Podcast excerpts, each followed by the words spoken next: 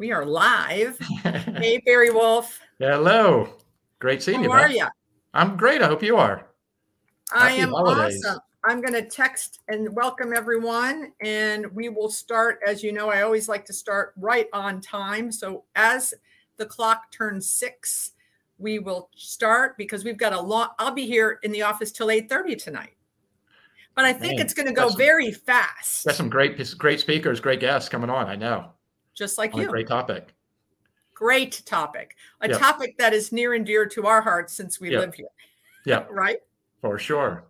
Okay, it's six o'clock. We are going to start. Uh, my first guest tonight. This is for those of you joining the Miami Market Update. And why did I do this? I did this because I was in Dallas a couple of months ago and everyone was flocking to me. Tell me about Miami. Is it as hot as everyone says it is?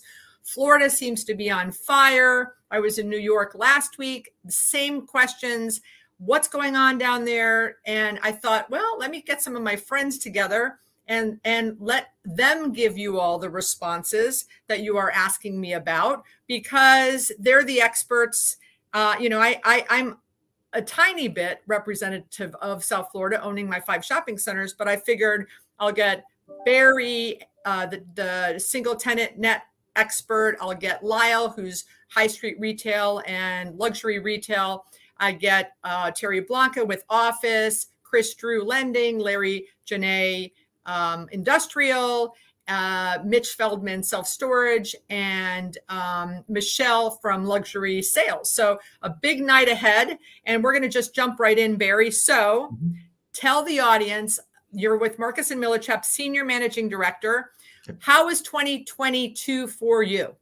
We've had a good year. I mean, the mar it was definitely, I'd say, first half loaded to a degree, um, which I, I kind of anticipated going into the year. I thought, and we can get into this in predictions for 2023. I thought 2022 would be a really good year for what we do, which is investment sales of net lease properties and shopping centers. We do net lease all over the country. We do shopping centers predominantly in Central and South Florida. Uh, I thought this would be a year where, you know, the the inch cap rates and market velocity would be stronger the first half of the year than the second half of the year because you know this time last year to me it seemed pretty obvious that interest rates would be going up over the course of 2022 which is obviously what happened. Therefore cap rates and the market would trail and therefore i thought the market would be stronger the first half of the year than the second and that's that's what happened. Um, so we had a we've had a really good year uh, and we're, we're still trading deals. I mean the market has quieted a little bit and we'll talk about you know less in Florida than other markets as we're going to be talking about. Uh, but it's no, it's been a very strong year, and I think I'm excited about looking forward to 2023. Yeah, and you guys sold a shopping center for me a few months ago, right?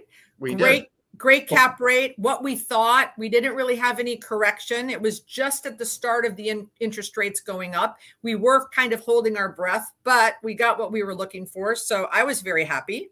I just said we did that. Timing could not have been better. I mean, that was right as interest rates were starting to increase. And now I think that'd be a tough number to replicate in reality, just because interest rates are probably several hundred basis points higher than they were when we traded that just, was it, a couple months ago? I mean, that, and that, you know, when you're talking larger multi tenant shopping center or any larger sales, interest rates impact that. They just, they just do. And I think that'd be tough to replicate that pricing today.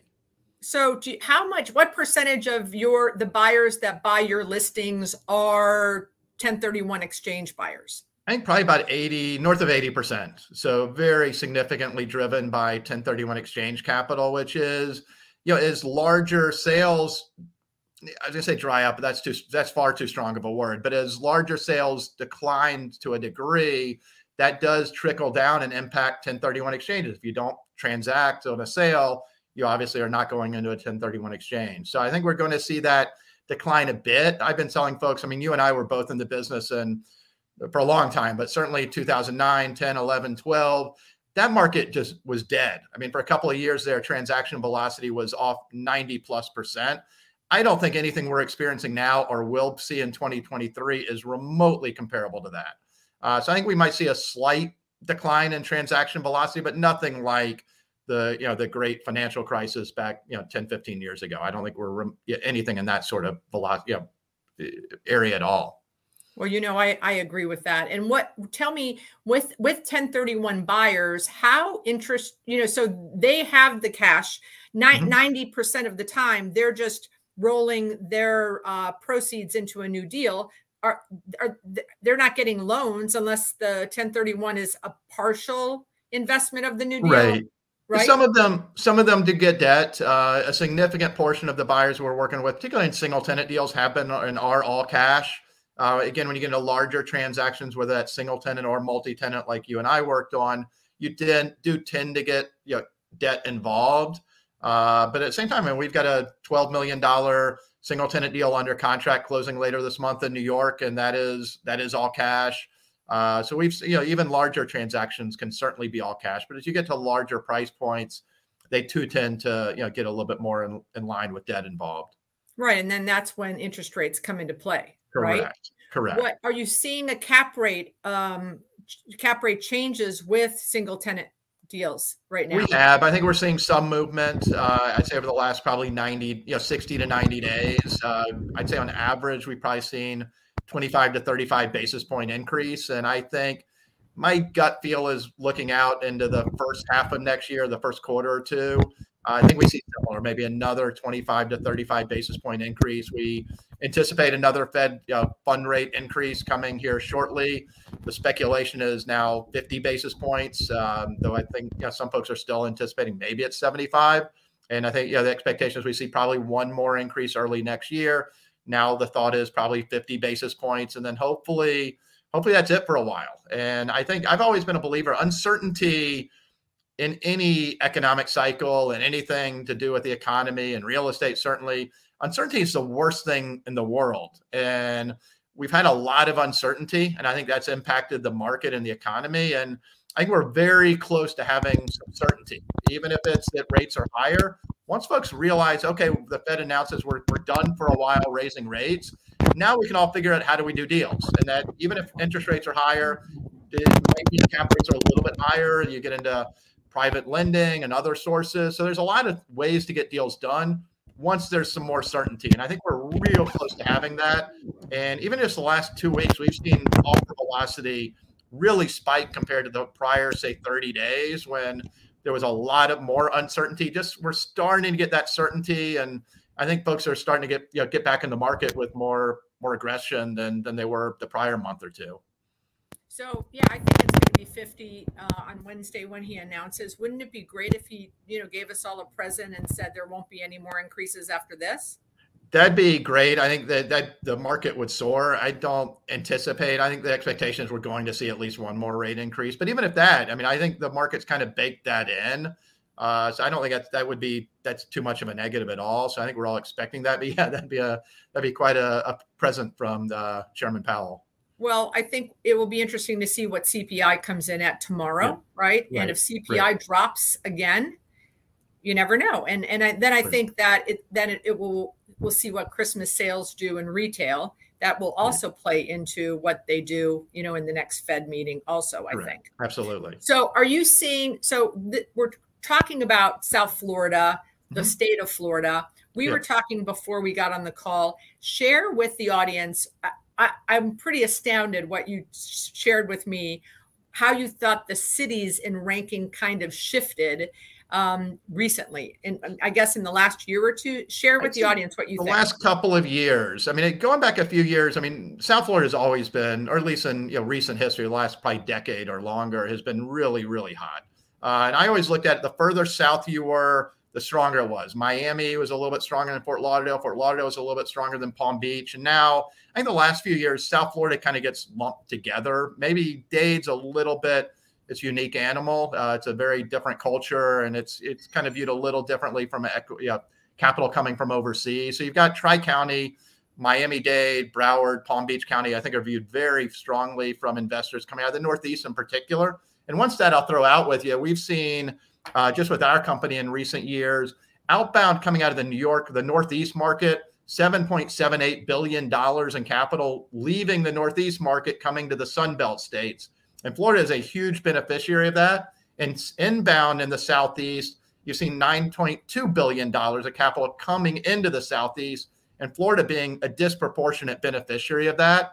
And what I think what we've seen the last couple of years in particular is Orlando and Tampa.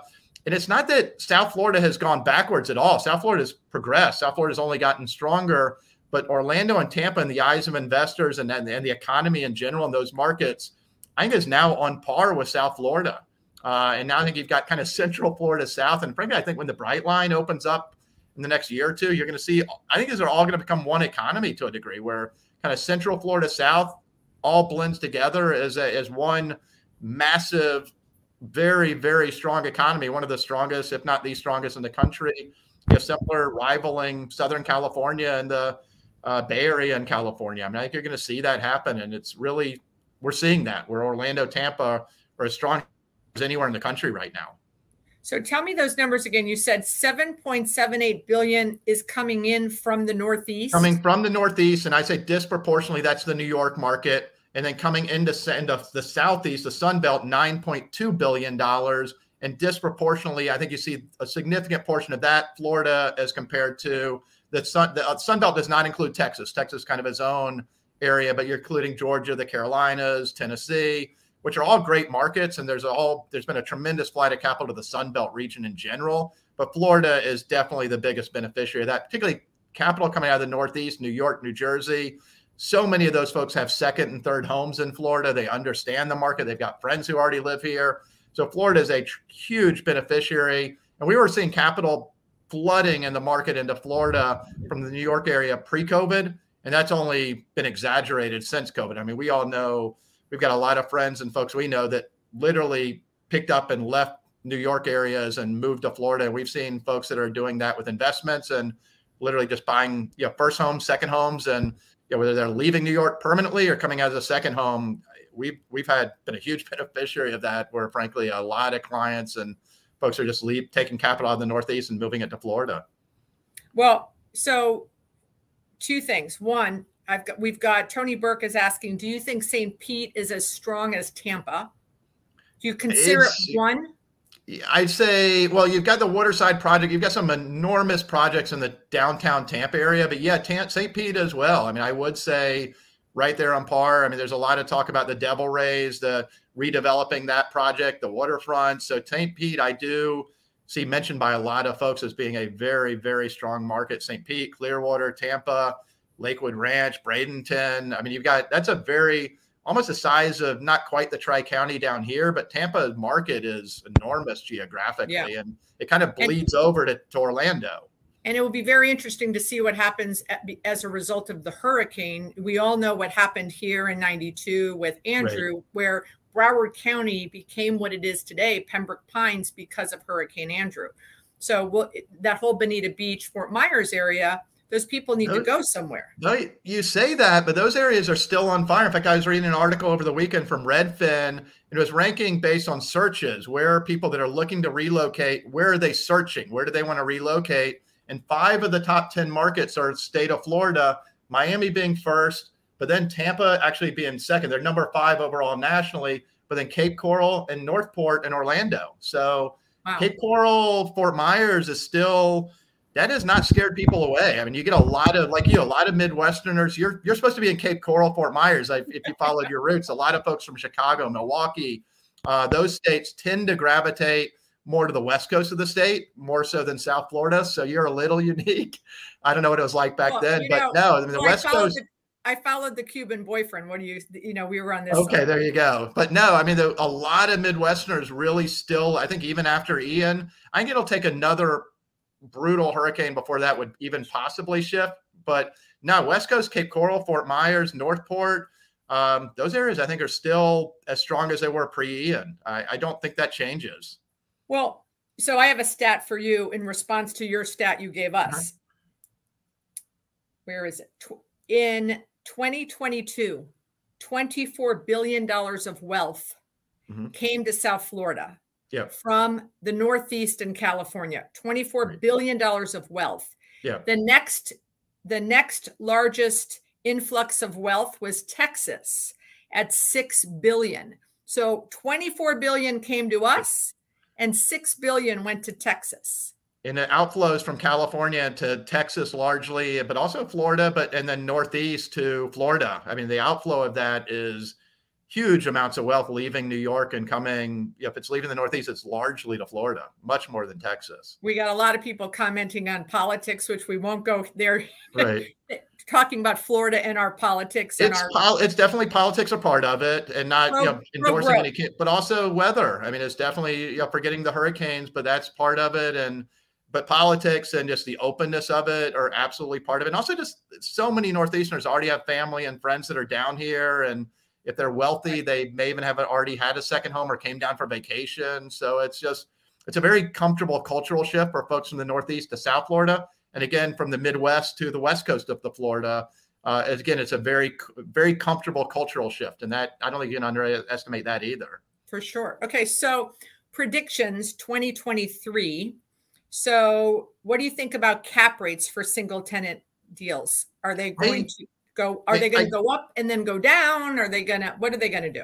I, as I said this time last year, I really felt like this would be a front half loaded year. That cap rates would be stronger the first half of the year than the second half of the year. That market velocity would be stronger the first half of the year and the second half of the year. I've been saying I it's as a prediction. I don't feel quite as comfortable with this as I did last year.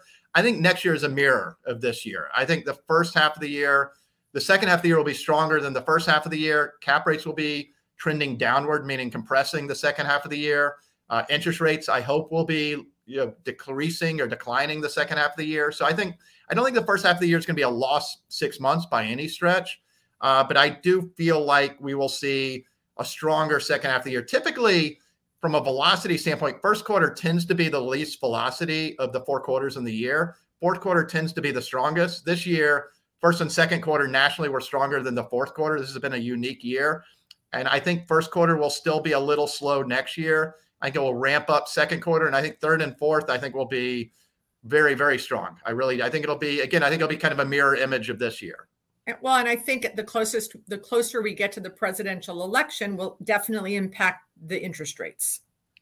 It- likely. We talked about that in the last election correct I, I think you're right where you start to get pres you know politics involved and you start to get some pressure on the fed to lower rates. And, and i think there'll be i think just the economy hopefully inflation will be lowering. And i think there'll be reasons whether we get any increases decreases in the fed funds rates hopefully the second half of the year. But i think you'll just see interest rates start to normalize uh, with lowering of rates the second half of the year i do believe So, of course, since I'm in retail, which is the most in demand single tenant tenant right now? So, if someone calls you and says, "I, you know, forget the cap rates," which is the most in demand tenant?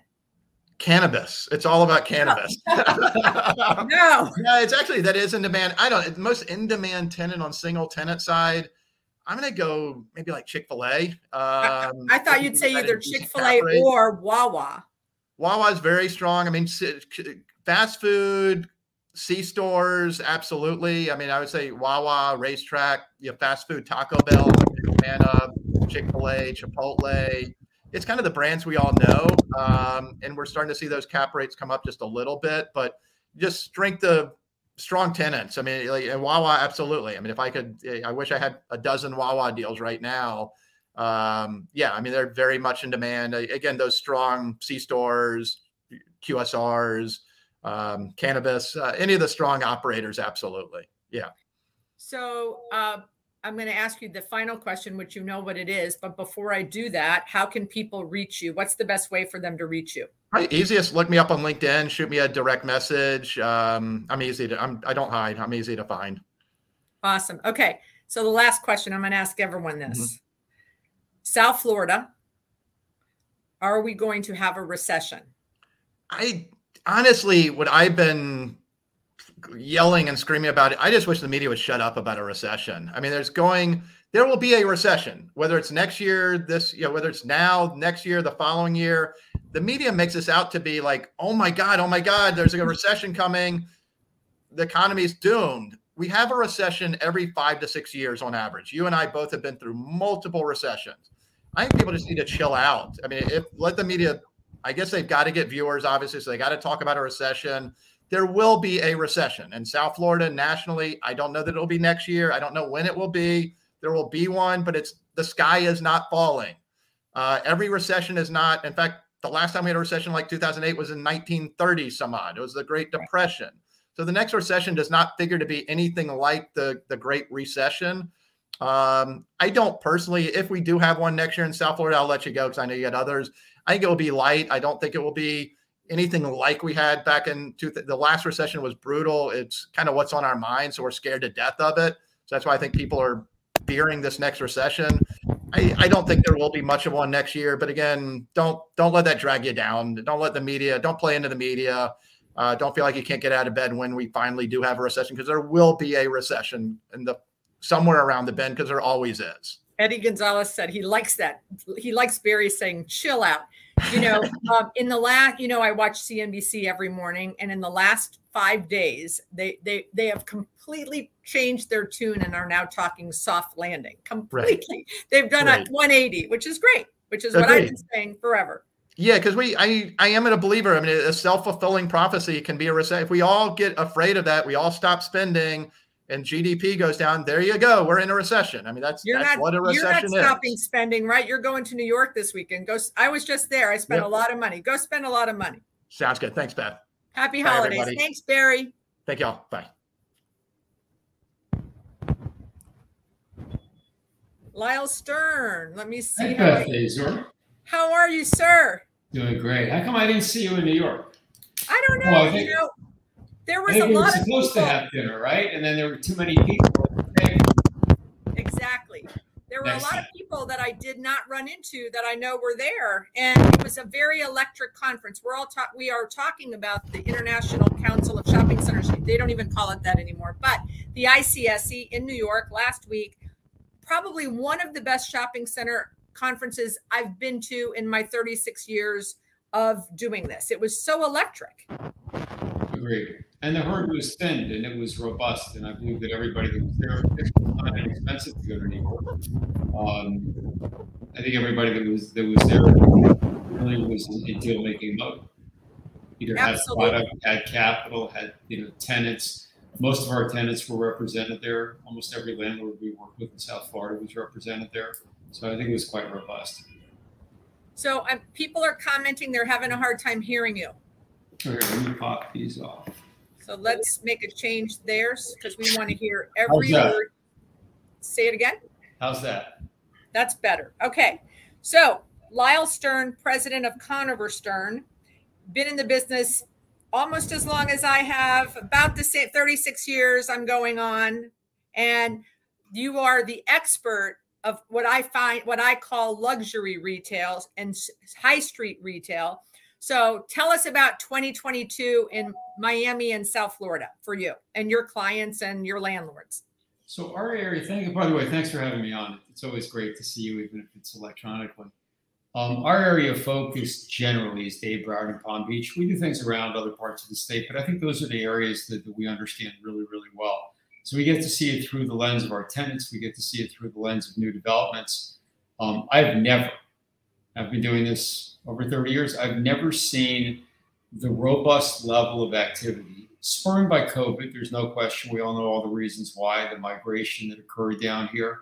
And I remember when you know they started closing the borders and you know things were falling apart, and we were on the phone with our lenders and, and with our tenants, and you know holding everybody's hand, never expecting that we you know be coming through this trans-COVID, post-COVID period the way that we are, but what, what we're finding in our world is this nodal activity that there are areas that were really not on the development horizon before COVID or were on the slow development horizon during COVID that are just erupting.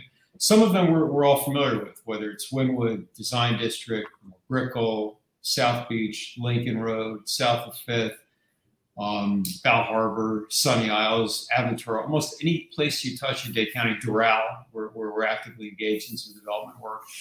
Um, but downtown West Palm Beach um, has, has been not, not a huge surprise, but a huge velociter. It's occurred both on the island in Palm Beach. Again, because you know lots of people were living down here, the restaurants were full, especially during COVID, and we're seeing that lingering effect afterwards, where you would have thought that areas in Palm Beach would go back to where they were pre-COVID in terms of numbers of people that are here. But the reality is offices have moved, offices have shifted. And we're, we're seeing in areas like downtown, so that's the island of Palm Beach, downtown West Palm Beach with Related's project, and it's been Pac Man as they gobble up office buildings around them because of the demand that they're seeing from the translation coming from predominantly New York, some Chicago, but the New York metro area, and the open to buy for office space they have, the amount of office space that they've acquired and are adding, the level of activity with with F and B that that has um, you know committed to going to Rosemary and we're seeing that now uh, also in Nora, which is a development area that probably most listeners and most folks aren't really familiar with. It's an area just north um, of where Rosemary is in downtown uh, West Palm What's Beach. it called? It's called Nora, N O R A. And uh, it's a development group. It's Wheelock Capital. It's Joe First, who is a disciple of Tony Goldman. Um, and they've recently announced that Richard Born is a prominent New York hotelier uh, the Bowery and the Mercer has joined their development team as a partner. They'll be making some pretty substantial restaurant announcements. I don't want to get ahead of their messaging, but what it's done is it's shifted us into looking at that project, the project that while we believed in, weren't sure of what the timing was. And The announcements that they were going to make uh, in the near future create that as another bullseye in Palm Beach. So and, and, Palm Beach is this amazing market because it's Boca, it's Wellington, it's Jupiter, it's um, you know it's Tequesta. So it, it, it, ends up being being the gravity model in the northern part of Palm Beach County. So we're seeing these nodes. You know, Wellington is as strong as it's ever been. Palm Beach is as strong as it's ever been. What's happened on Las Olas and Fort Lauderdale and Flagler Village and uh, and along the the, uh, the Las Olas River, and just the thousands of units that are in the development pipeline, thousands in each of these markets. I mean, what we've seen happen at Flagler Village um, is is pretty spectacular. The level of developers and where they're coming from, and the, the units, and the unit sizes, um, and, and, that continues all the way down, really east of 95, all the way down, you know, to, to even what we're seeing now in Homestead. You know, clearly not. Uh, uh, an area that has the, the, the, level of luxury retail, but a level that almost every neighborhood retailer is looking at. So when I take a step back and I, and I look at the mass migration in the mass horizontal development, the intense vertical development that's occurring again east of 95. And then when I when I dive into the micro markets, and the beach I know like the back of my hand. So when I look at Lincoln and Collins as a perfect example, and I look at the Ritz Carlton doing a 100 room expansion, uh, the Witkoffs of Monroe Capital buying the Shore Club and doing a magnificent Robert A. M. Stern residential tower on the ocean, and taking the, the Shore Club Hotel, the former Shore Club Hotel, where we all used to go to Nobu, and announce that um, uh, they're doing a, a hotel with auberge from Napa in the front and um, Michael Shvo and what he's doing at the Raleigh and the two adjacent properties with the Rosewood Hotel and residences and Bulgari Hotel and the Aman Hotel. So we've got billions of luxury residential development that is underway, either approved or underway on the eastern part of, of Miami Beach around Lincoln Road. They'll have this incredible bleed over impact uh, into our shopping districts and our restaurant districts. And you know, we quote restaurant rents in South Florida like we're handing out apples. I mean, it's nothing for us to say this one did 12 million, this one did 15 million, this one did 18 million, this one's doing 30 million. Um, whether it's you know Gecko, Papi Steak, Milos, Mila, Joe Stone Crab, um, you know the the major food guys with Carbone and HaSalon and and um, so we have this incredibly robust nodal uh, southeast Florida development with lots of neighborhoods. It's not like there's one go-to. It's almost like New York with all of its neighborhoods in Manhattan, and then you add, you know, Dumbo, and and you know, you go to LA, and LA's got 50 different neighborhoods. So it's a long way of saying that we're bullish.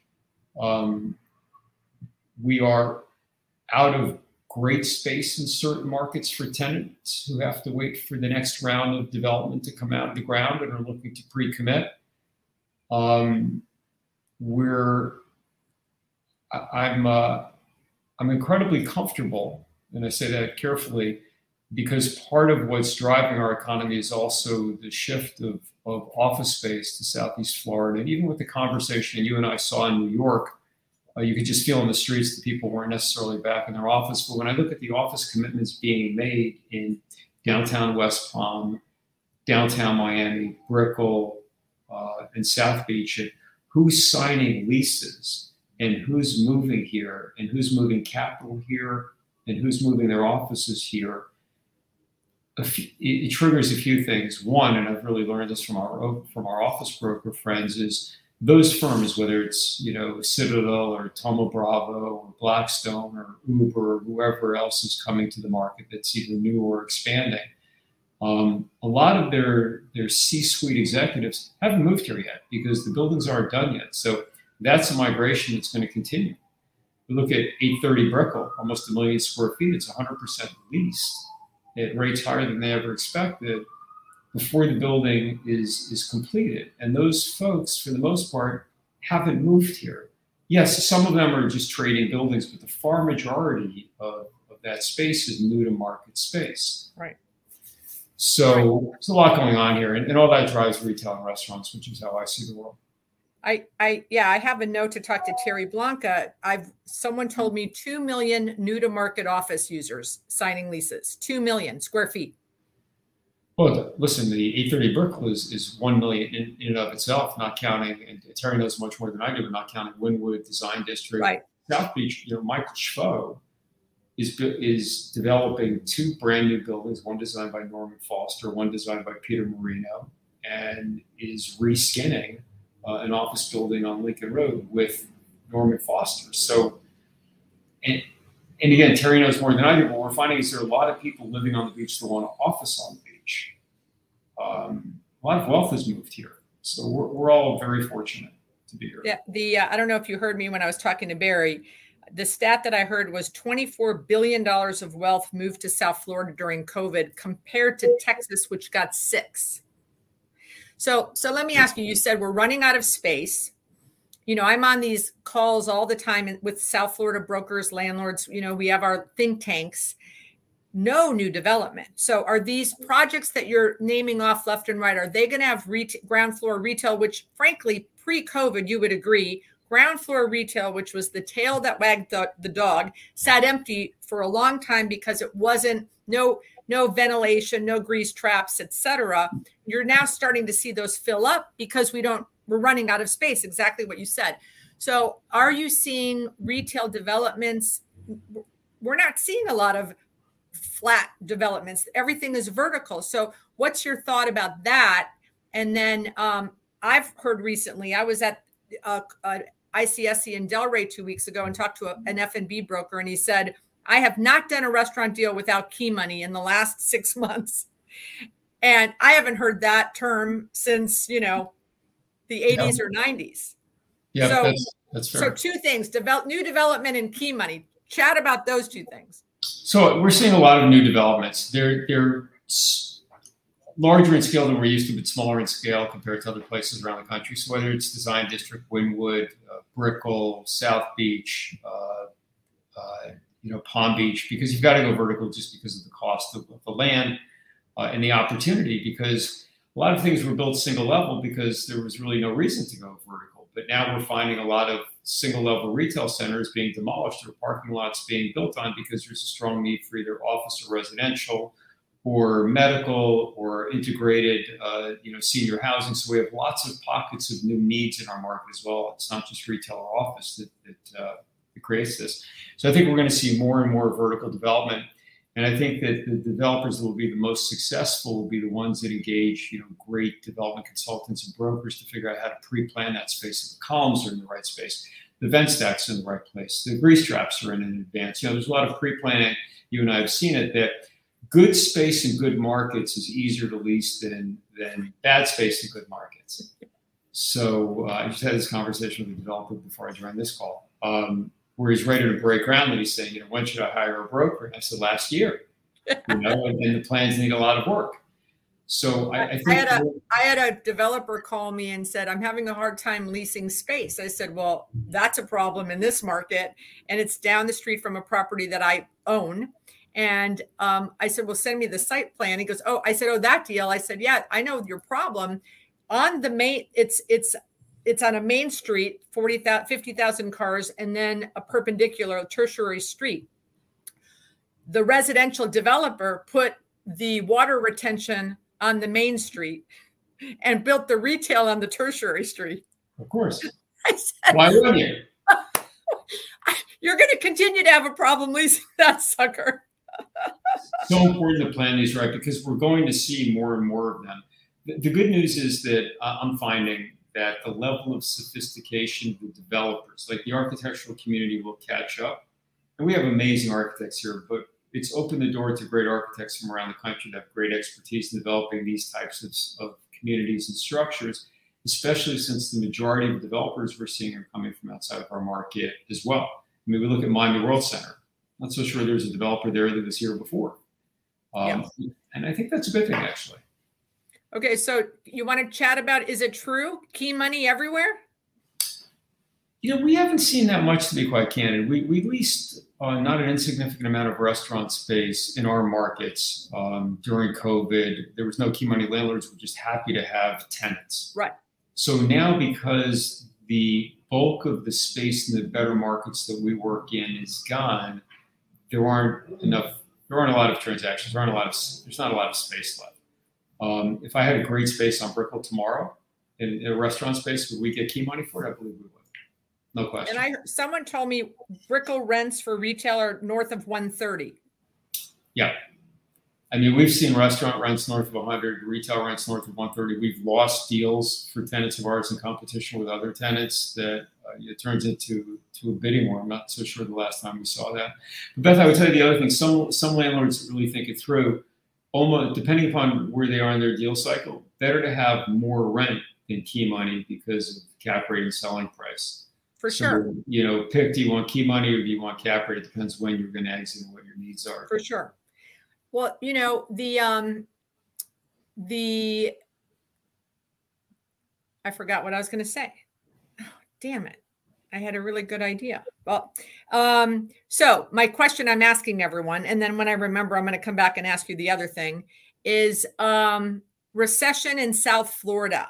Are we going to have one, or or and, and what are your predictions for 2023? And in that, will there be a recession in South Florida?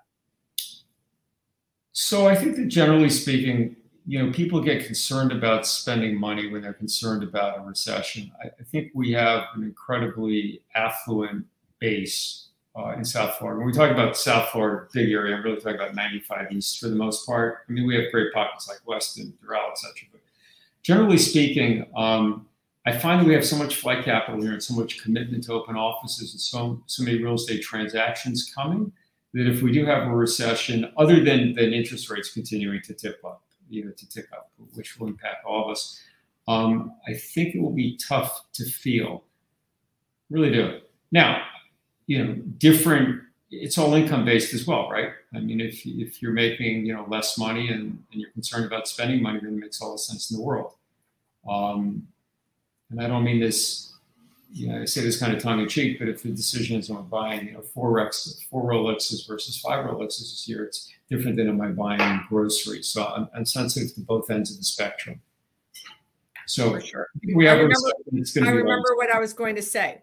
So I have tenant rep brokers calling me now, asking me about future expirations, like 26 and 27. And and you know, tongue in cheek, I say if I had it, I wouldn't start negotiating now. But mm-hmm. are you are you seeing that people calling landlord? You know, they're saying, do you have any weak tenants? Are any tenants moving out? It's it's it's just crazy what's going on right now. So we're working a few deals where the opportunity is when a tenant doesn't have an option, there's an opportunity for them to get paid to leave earlier is it worth it to them? So that's something we haven't done a lot of before that we're getting quite a few calls on now from both landlords and tenants. Tenants that know that their space is worth more than they're paying and the landlord would love to have it back, and landlords that know that they have tenants with you know sub five. We're actually working on one lease that has four and a half years left that we have a tenant who's looking to, to buy out. Uh, a tenant is in possession that is looking at it and saying, this may not be such a bad idea. Excellent. Well, I like that story. So tell me about you remember you uh, why a few years ago you were working on the market that's north of Wynwood. What's what was that called? So it's uh, Wynwood Norte. If it's west of called west of Biscayne, right? So Wynwood Norte sits between Wynwood and, and the Design District, uh, west of of uh, Midtown and east of 95, and it's an area that's gone through some rezoning and will be the next to go through some gentrification. I think the challenge here is really the need to uh, accumulate uh, several folios to make it worthwhile. Right. But but like Buena Vista, I think we're going to see an uptick in the quality of the residential there as well because of the level of investment in single family homes. So is anything keeping you up at night in the South Florida commercial real estate retail world as a landlord or a tenant broker? So as a landlord, I worry about interest rates as we as we have mortgages that are rolling. Um, oh, the next speaker can help you with that. I think that's probably the the, the biggest Chris. issue. Yeah, other than that, quite candidly, it's it's being in the competition for new and emerging markets. You know, we're, we're super excited about Allapattah, where we've uh, Allapattah. That's the one I was gonna. Oh, was yeah, yeah. Allapattah is uh, Allapattah is uh, is on a great growth trajectory. It's really where the larger bone uh, museums are landing. The Rubell Museum, of course, 150,000 feet with the uh, Leku restaurant, which is Jeff Chodorow, Superblue, which is owned by Pace Gallery in New York, uh, Fotografiska, which is the largest private art uh, photographic museum in the world, uh, is uh, is landing there in a David Rockwell designed building. So, uh, and there's been a significant amount of F and B interest in. Uh, in Allapattah, there are two residential buildings. one that Lissette Calderon is already out of the ground with, and one that Sheldon Lowe and Tom Calabrese are about to break ground on. So, it's a lot going on in Allapattah. So construction costs, you've named probably 50 developments. I had no I need to just spend more time with you. I love so, so no so construction costs you're not hearing is slowing anything down with all these developments. I'm sure it is. Um, I'm seeing some projects be redesigned a bit, but I'm not seeing them slow down. I think the expectation is that rental pricing will move up as well. I'm seeing some rental, some projects that were designed as rental buildings that will now be sold as condominiums. Um, but, but I haven't seen a slowdown yet, but I'm not sure that I'm close enough to that side of it. Anyone coming back to you, to your tenants and saying, hey, we signed this lease nine months ago. We just got our construction costs. It's insurance, 30% up everywhere. We need more rent. Any of that? Yes. And, and, you know, I haven't had a tenant that is sympathetic. The, the traditional tenant response has been, and as you know, we represent some grocers. The traditional tenant response has been, our cost of construction has gone up as well. Our cost of goods has gone up as well. Our cost of deliveries has gone up as well. So we're suffering the same. Okay, so Lyle, this has been a pleasure. I do need to come down and spend some time with you. Please do. Uh, but how can people get a hold of you if they have a client? You know, people are watching this. From all over and they might be wanting to come to south florida and you got mm-hmm. you and it might be an f&b concept and obviously you're the guy. So how what's the best way for someone for someone that wants more information or more lyle stern to get you? The absolute best way would be to call me or text me 305-785-3863 305-785-3863 or just email me at Lyle, L-Y-L-E, at KSGRP, Kilo Sierra Gulf Romeo com. We're going to be changing the uh, the company uh, name coming January 1st, but it'll automatically roll. So I just put your number in 305 785 3863. Yes. All right. I just put that in the in the chat. So um, love you. Beth, thank you so much. Please come down happy holidays. Yeah, you have to take me to one of these restaurants that all have all of these fancy names. Come hungry, we'll go to all of them. Bye, Lyle. Thanks so Thanks much. so much. Bye bye.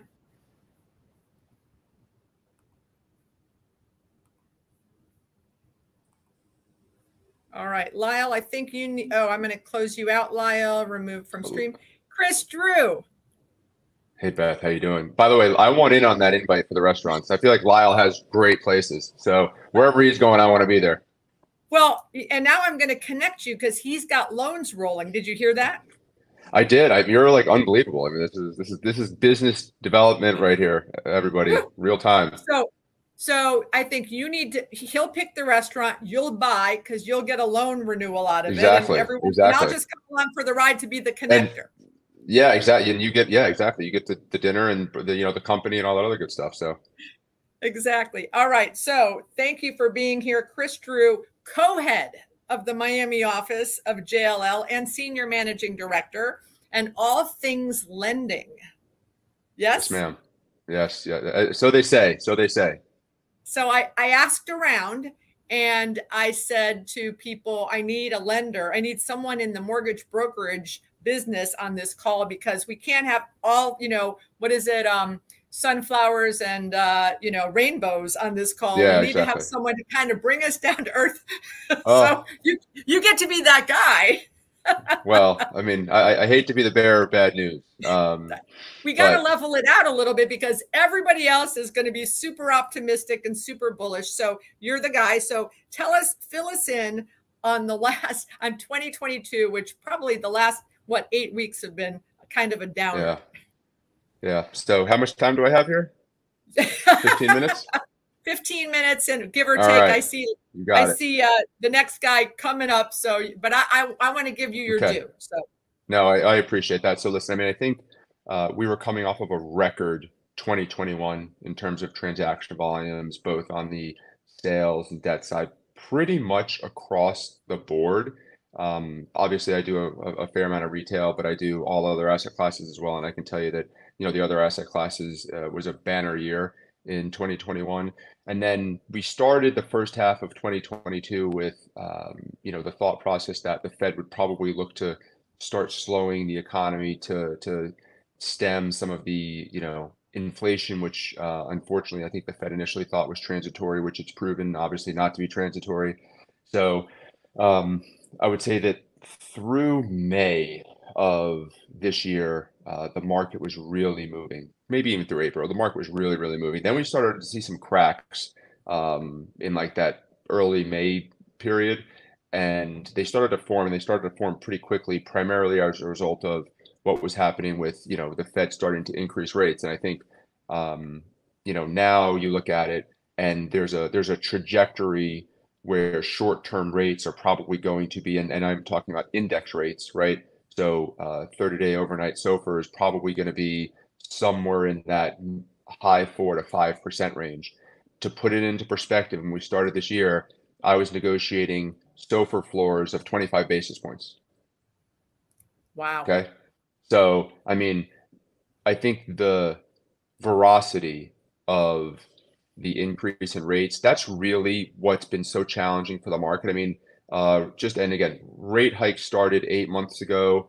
The average for those, right? So when you go through these, these uh, periods where the Fed tries to, you know, take air out of the economy, um, that's typically 23-ish months from the start to where it plateaus.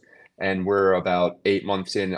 It, it seems from what Jerome Powell is saying, it seems as though um, you're probably going to see uh, another 50, maybe 75 basis points uh, coming this week. And then I think you're probably going to see uh, another increase coming in the, you know, in, in Q1, uh, early Q1.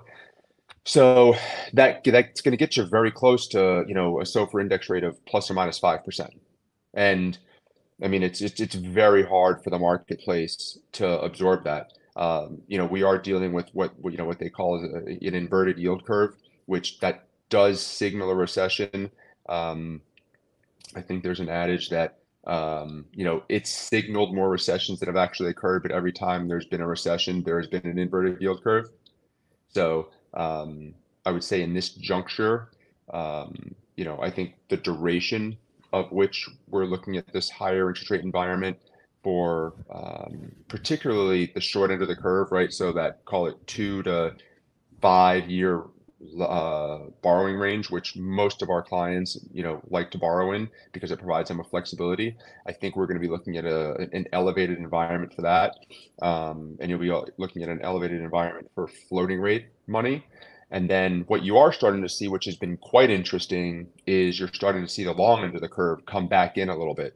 So, you know, your 10-year treasury rate is somewhere in the 3.5% range. Your five-year treasury rate is somewhere in the 4.4% uh, range. So, you know, and then, you know, when you look at your when you look at your two years, it's close it's closer to four, six. So um, that's just you're, you're seeing this inversion of the yield curve, which that typically doesn't happen. But I would say, um, you know, what we're finding today is we're finding the local and regional banks uh, and the small life insurance companies are are still getting deals done. So um, you know that's been uh, we're doing deals today with groups that uh, I, I in in the 15 years I've been doing this I had never met before, but they're doing a great job. So I love watching these smaller banks try to take market share. And by the way, they've done a sensational job. Um, they're getting deals done, um, and it's it's frankly been a breath of fresh air for a lot of our clients to deal with. So um, you know, PNC and Wells and, you know, Bank of America and, you know, Citibank Valley. and all those other groups. That, Valley. I've done two loans with Valley. Valley's great. Valley has been sensational, right? So they're, they're one of the smaller banks that they've come in and they're taking market share from the group, from the banks that I just named. And yeah. they've been, they've been a great, great bank, a great relationship for us and our clients. And, um, you know, they're absolutely a group that folks should be trying to do deals with. You know, the, the, I think the issue that you're running into, and they'll tell you this, is that you know these guys only have so much capacity right, right. so Absolutely. you know for big for, for for larger borrowers like you and others i mean you can get a couple deals done but you know when we're dealing with clients now it's we're constantly trying to find the next valley right right well professional was great i was looking at a deal to buy i ended up not buying it but professional was very aggressive so mm-hmm. i'm sure you know those guys too yeah so the yeah. uncertainty you know we talked barry wolf and i talked about this earlier in the evening that you know look my parents in 1978 signed an 18% mortgage right? So it's wow. I, I think we will adjust yeah wow is right. I think we will adjust. It's the uncertainty that makes people you know purchasers well where is this headed? And you know but I, I'm, I'm thinking what you're saying is maybe the people that want the flexibility have to either pay for the flexibility or they'll do long-term loans and remove the flexibility right you know, I, I said to someone the other day, I was looking at a deal to buy, and I said, I'll sign the higher interest rate as long as I don't have a prepayment penalty. Because I believe as it gets closer to the presidential election, rates will drop. They'll never go back, in my opinion, to where we had the luxury of the last five years, but they will level out. And as long as I can increase the value of the value add deal I'm buying and I can refi, you know, that's kind of my plan.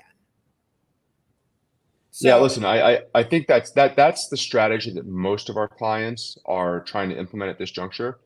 So I think if eh, the, the problem is is that you if you if you do a floating rate loan, then you have to buy an interest rate cap. And interest rate caps today, as you know, are very, very expensive. Um, I think I think they're up probably four or five X in terms of the cost uh, over what they were at the start of this year. And that's just obviously evidenced by you know the forward yield curve, right? It prices off the forward yield curve. So um, you know if you want to if you want to buy if you want to do a floating rate loan, unfortunately that interest rate cap is is is expensive. Um, so we do have clients that are to your point pivoting to uh, longer term financing. However, if you do a 10 year deal, you know most most banks today aren't providing 10 year financings. There are some that will. Uh, but you know most banks want to be in that five to seven year range and some will provide you with significant pre- prepayment flexibility, some will not. It's just it's like trying to find the the quintessential needle in a haystack. And I would say that obviously we do a fair amount of business with life insurance companies, and the life insurance companies they're you know uh, match funding this loan to uh, existing liability that they have, whether it's an annuity or whatever it might be, and they need that term. So their prepayment is just not it's not as good um, and they they typically have a lower rate but they don't have the same flexibility around prepayment you can price it in and some will provide you a step down prepay but it's uh, I, I, would say that today we're probably go, we're probably calling and contacting on any given transaction working on three times as many lenders as we have historically because I do this every single day. I mean, every day this is all I do, and I have I I can't tell you with a, with with a you know a straight face who is going to be the ultimate lender for a particular transaction. I can tell you where I think it's structured, how I think it's going to price, etc. But you know, somebody walks into committee on a Tuesday uh, they walk out on Wednesday and they say, "Oh my gosh, like we're out of the market for the next month because the regulators have come in and said, you know, to to put a pause on lending." So the silver lining for you is you've met all these new lending relationships. Yeah, yeah. No, listen, it's. I mean, listen, I, I would tell you, um, it's great, and I, I, we love, we just, we love dealing with our, you know, our local lending relationships, our life insurance companies, etc. Um, you know, Wells and PNC and these other banks, they're great, right? But I think that in, in, in this instance, it's it's just it's been fun to watch the the, the, the kind of smaller banks try to compete, and who knows? I mean, those banks are going to be those are going to be the next city nationals, right? Um, For sure. Become, have you have you t- talked to what I keep hearing in in my circle of uh, friends that are buying or trying to buy? The credit union is has yeah. come. Have you seen that? Uh, you know, people. We like, have. I know two people right now are working with a credit union. They haven't closed yet, so we'll yeah. see how that happens. Yeah, listen. I mean, I I, I think the credit unions, uh, it, it, the, obviously, the size of the transaction matters. Um, I think today, big deals are very problematic, regardless of the asset class. So I can tell you that you know we recently closed uh, you know a hundred million dollar loan in um, Austin, and uh, it was that there, there there was not a deep bench just because there's not that many groups today that can write a check that size. I think if you can if you can you know, if you can do a deal that's sub $10 million, that provides you with a lot of flexibility and credit unions can play on those, local regionals can play on those, and it provides you with, you know, an ability to, to get a transaction done. So what's been interesting is I think that, you know, we're seeing a little bit of a pivot in the marketplace today to the smaller transactions as a result, right? I mean, there's, there's debt there so you can sure. get them done. That, and those are my deals, you know? Yeah. You're, so uh, what That's still a pretty big deal, Beth. I think so, but you know, maybe big, not yeah. in, in in the circles that you're rolling around in. No, no, no. Well, I'm not buying them. It's not my money. It's just so it's always other people's money. You see, but you, you need know, to buy. I, I you know, need to start investing. I'm, just, I'm, too busy. I do, but it's I'm, I'm, too busy right now. I invest with I invest with clients' funds, but I'm just you know, it's I, I spend all my time trying to make sure that you know you have the, the proper capital uh, so that you can go on and do more great things. Absolutely. So you just mentioned Austin. A question I had for you is because we're talking about Miami and how hot Miami is. Are you seeing lenders nodding? Oh, Miami. Yeah, we'll look at that because it's Miami or South Florida or Tampa. A hundred percent. Um, so, I mean, I can talk about all asset classes. I'll focus on retail right now. Um, you don't have to. I would. Yeah. So listen. I mean, I, I would tell you that. Um, I think retail throughout the state of Florida, there's sincere demand from uh, lenders, whether they're located within the state or not, to come down here and, and put capital to work um, because they probably have clients that are moving to this market.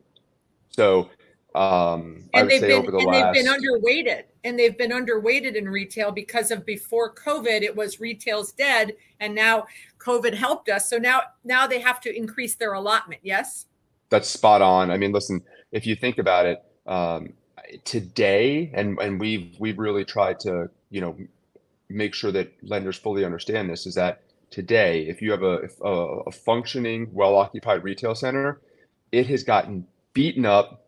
It's gone through COVID. It's gone through the retail apocalypse. It's gone through hurricanes. It's whatever whatever challenge you want to throw at this center today. It's gone through it and it's performed and it's and it's probably performing better today than it ever has.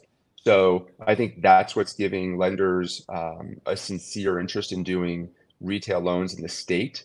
Um, plus all of the positive net in migration, and you can track the wealth that's coming down. So that should just that that should lead to you know better sales and um, you know better better tenant health ratios. Um, you know, would tell you that sales are through the roof over the 19 numbers, through the roof. Unbelievable, right? Yeah. So listen, what are what other asset classes are in demand for lenders? Multifamily is always yeah, multifamily is always in demand. Um, yeah, I would tell you that uh, industrial that that is it's just it's it's it's got a very those cap rates are still fairly tight, so the coverage ratios um, are challenging, and you have to finance it at a lower leverage. Um, and then you have you know other esoteric asset class, you know the smaller asset classes like self storage, student housing, seniors, etc. Um, but office office is the one asset class that's been very challenging uh, to finance as of as of now. I would tell you that um, you know Miami and certain pockets of Miami, we are seeing we are seeing interest from from lenders to finance office. Um, it's not easy, but we're, we're, we're doing it and we're, we're seeing it. Uh, and it's primarily just because of all the, you know, positive news around uh, net immigration. And you're also seeing, you know, positive rent growth and, you know, office down here is different than it is in 99% of the country. Yeah, I, I, I'm going to ask Tere when she comes on, but I heard a stat of a net new to market 2 million square feet of office in Miami. And Lyle Stern said, I'm wrong. It's more. So I can't wait to ask Tere. It from just the names I've heard, it probably is. I mean, I think that, and Tere would be able to tell you. I mean, Tere actually hired me into the business many moons ago. Um, so she's been a great mentor and friend, and she knows the market as well as anybody. So I bet I, I, can tell you that I think from some of the names that that, that we've just heard, not I mean, listen, obviously we were involved in the Citadel deal um, for selling them their land, and and I would tell you that. Uh, oof, you know, when you see a group like that come down to the market, I mean, that's a that's a game changer. Um, when you see groups like Millennium Asset Manager come down to the market, those these are game changing employers that are coming down here, and they're bringing very high paying, very high quality jobs to our marketplace. Which is phenomenal. Okay, so the question I've asked everyone. Well, before I go there, your predictions. So you think it's there's one more rate hike in Q1 and then we're done? yeah, listen. I, so I, I, so I, yeah, I, I, believe that there, depending on what happens with um, inflation data. Yeah. Well, and all of it, right? Sales. I mean, yeah, exactly. Retail sales, but all of it, right? And um, obviously, it's counterintuitive because you really want the holiday season to to be strong, but you don't want it to be right. too strong, right? Yeah. Um, that CPI is, is coming out tomorrow, right? CPI, I think, will be down tomorrow. Yeah. Well, like you know better than I do, so I guess I guess we'll see. Uh, we'll I would see. tell you that in a in an ideal world, I think you get one. You probably get two more rate hikes, probably petering off. Hopefully in February ish. It could be three, um, depending on the the data you get. And then uh, I think you're going to see a. You're just going to be in a plateau for probably six to nine months. Uh, Jerome and listen, Jerome Powell has been he's been very in the Fed. They've been very direct that they're not going to lose the fight to inflation. So I think that in order to do that, what you're going to see is, is you're going to see uh, an uh, elevated rate environment probably through 2023, and hopefully it starts to trickle back in in 2024. Yeah, right before the presidential election. So, isn't it amazing how these things happen, isn't it? Okay, so um, question I'm asking everyone in South Florida, are we going to see a recession? Um, uh, listen, I, I think when you say recession, uh, that's a technical term. So sure, I mean, sure.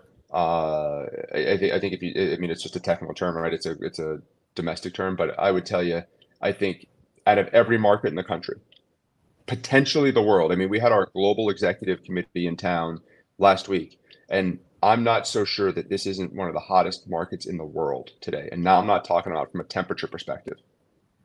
exactly. I'm talking about from a real estate investment perspective and just an overall fundamentals perspective. At the Real Deal conference, I think last month, someone said, "Winter is coming, but not in Miami." Exactly. That's well said. That's a that's a great quote. So yeah, I think that's very I didn't accurate. Say that. I heard it. Okay, so yeah. um, there's a lot of people that are listening now that will be listening on on the replay how can people find you the best to help for you to help them get loans on their hundred million dollar assets not me no we do we do we do five and ten million dollar assets as well beth don't ever forget about that um so it's how can chris they find it's you? sure chris dot drew c-h-r-i-s dot d-r-e-w at jll.com Got it. Or you can call, or All you can right. call me at 305 421 6551. I appreciate Wait. it. Thanks so much, Beth. 305 421 6551. Excellent. Thanks so Thank much, Beth. Chris, so Always much. great to see you. you Cheers. Bye-bye. Say hi to Tere for me. I will. My friend. Beth, what's up? Virtual hug. How are you? Good. How are you? All right. You're so much fun. Always doing such fun things. Informative. So You're the best. we have Mitch Feldman here, the president and founder of the Feldman Companies. I wonder where you got that name from. Very and you creative. are a developer of self storage. I am. I am. Do you also acquire existing? I've never bought an existing operating property in my life. Okay, And you so- know, it's a funny story. I wanted to when I first started, but I had no money. And investors were like, "Well, what do I need you for? You can, I'll pay you commission." So I figured early on that I better learn how to create value so I could get investors. So I started developing, and I never looked back. So, how many uh, properties have you developed? We've done over two and a half million square feet, over 20. I think we're on our 25th, 24th property. Um, we have, Congratulations! thank you. And uh, we have, I, knew think- you when. I knew yeah, you you when knew you, me you know me, right. You knew me at zero properties. Right. And we had, um, I think in South Florida, I was thinking about it in preparation for the, uh, for the Miami market um, phone call. You know, we had, um, I think we've got seven in South Florida that are either in already built, operating, or in construction. We have a few that are in the pipeline, um, but South Florida is just hot, hot, hot. hot, hot, hot. So, what are you doing about construction costs? Because Oh, wow. we know it's painful. Very. It's um look, you know, we have a strong discipline on delivering to a certain yield.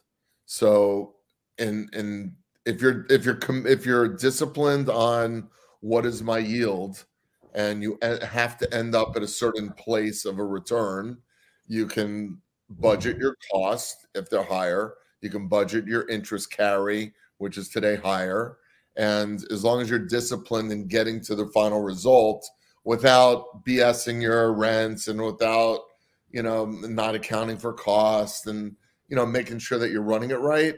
Yeah, it's harder to find deals because you have to make the metrics work, but you got to get the right land price. Um, you have to be disciplined in your timing. You can't let them go and go and go. You have to execute timely you need longer term contracts. You have time to get your permits. You can't just buy a property and and wait. So you know, there's uh, if you're disciplined, you can still build to the same yield. I mean, it's crazy to say, but you have to also adjust it a little higher because theoretically cap rates are getting higher. So your ultimate value, you know, the, the space where we live between our all-in cost and our value you know the kind of the air we breathe has been shrinking so you have you know if this is going up you got to push you know you got to push it a little. So, So- can you can you charge more rents? so the good thing about self-storage is that they are month to month. So we're not locked into long-term agreements and even guys who have purchased storage facilities or built previously as rates change or as things change they're able to adjust rents. How much can we push them? We don't know but storage had has has had a phenomenal uh you know i mean covid was actually very good to the storage industry uh rates were high people weren't moving out people were moving in so occupancies went up rates went up and sort of the the storage used to be the ugly duckling of the real estate industry today it's you know eh, you know it's cats out of the bag you know what i mean so people love it. They're talking about it. There's a lot of equity. There's a lot of debt available, and um, you see a lot of guys getting into it, which is concerning. Uh, that there's some overbuilding, and which there is. You're seeing guys who are GCs or guys who are in, you know, kind of third party to the business now buying up sites and trying to build, and you know, unfortunately, some of them are not going to be in the right locations. Some of them are going to be entering the markets that are already too competitive, and they won't be able to get the price that they think they're going to get or that they need to get to meet their pro formas. So we'll see what happens. But, you know, South Florida is strong. So a lot of people are moving here. There's a high demand for storage. Storage is becoming more and more in demand year after year. And um, thank God it's been a great, great industry. So you will will you continue to develop and not acquire? Yes. Until you- I yeah, un, until I until I can't. I, I mean, you know, is if I can responsibly build, I'll keep building. And I think that the way we operate, you know, a lot of guys their their secret sauce is, you know, when, when there's a property available or a building available, the only way to get that piece of already zoned land or something that's on the market is by paying the most for it. So that's not a that's skill trick. set. Yeah, that's not a skill set that I'm trying to develop, right? You know what I mean? So our skill set, our secret sauce is finding properties that have environmental challenges to them or have zoning issues or not zoned or you must go through you know land use issues or i mean complicated stuff and that's my background as a real estate attorney you know i've uh, I'm, I'm comfortable in that environment but we do deals that people have had under contract and can't get done. So when we build something it's because other people probably couldn't. And if we're a storage guy i always tell everyone i can't compete for price. If a multi if I'm if I'm if I'm locked on a site and a multifamily guy comes or a retail guy or an office building guy or anyone could pay more than a storage guy. So right. if I'm getting a site, it's because I'm getting the right price and because it's complicated. And by doing that, we're creating assets that are irreplaceable, that really do have strong value. We're creating value in the just through the entitlement process.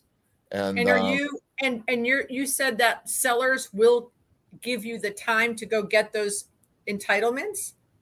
To a point, but we've been we the properties we find are challenging. So a lot of times the sellers have already been through one one potential buyer that dropped out or a second potential buyer that dropped out or is aware that there's an environmental issue and they'll give us time and and we'll go hard on deposits. So I'm not I'm not afraid to, you know, put my money where my mouth is and get a seller comfortable. So we're, you know, we'll execute. But it's I, I don't want to buy a property that I can't develop storage on. That's, you know, the, the townhouse property. You know, so so it's got to. What's your typical? What's your typical size?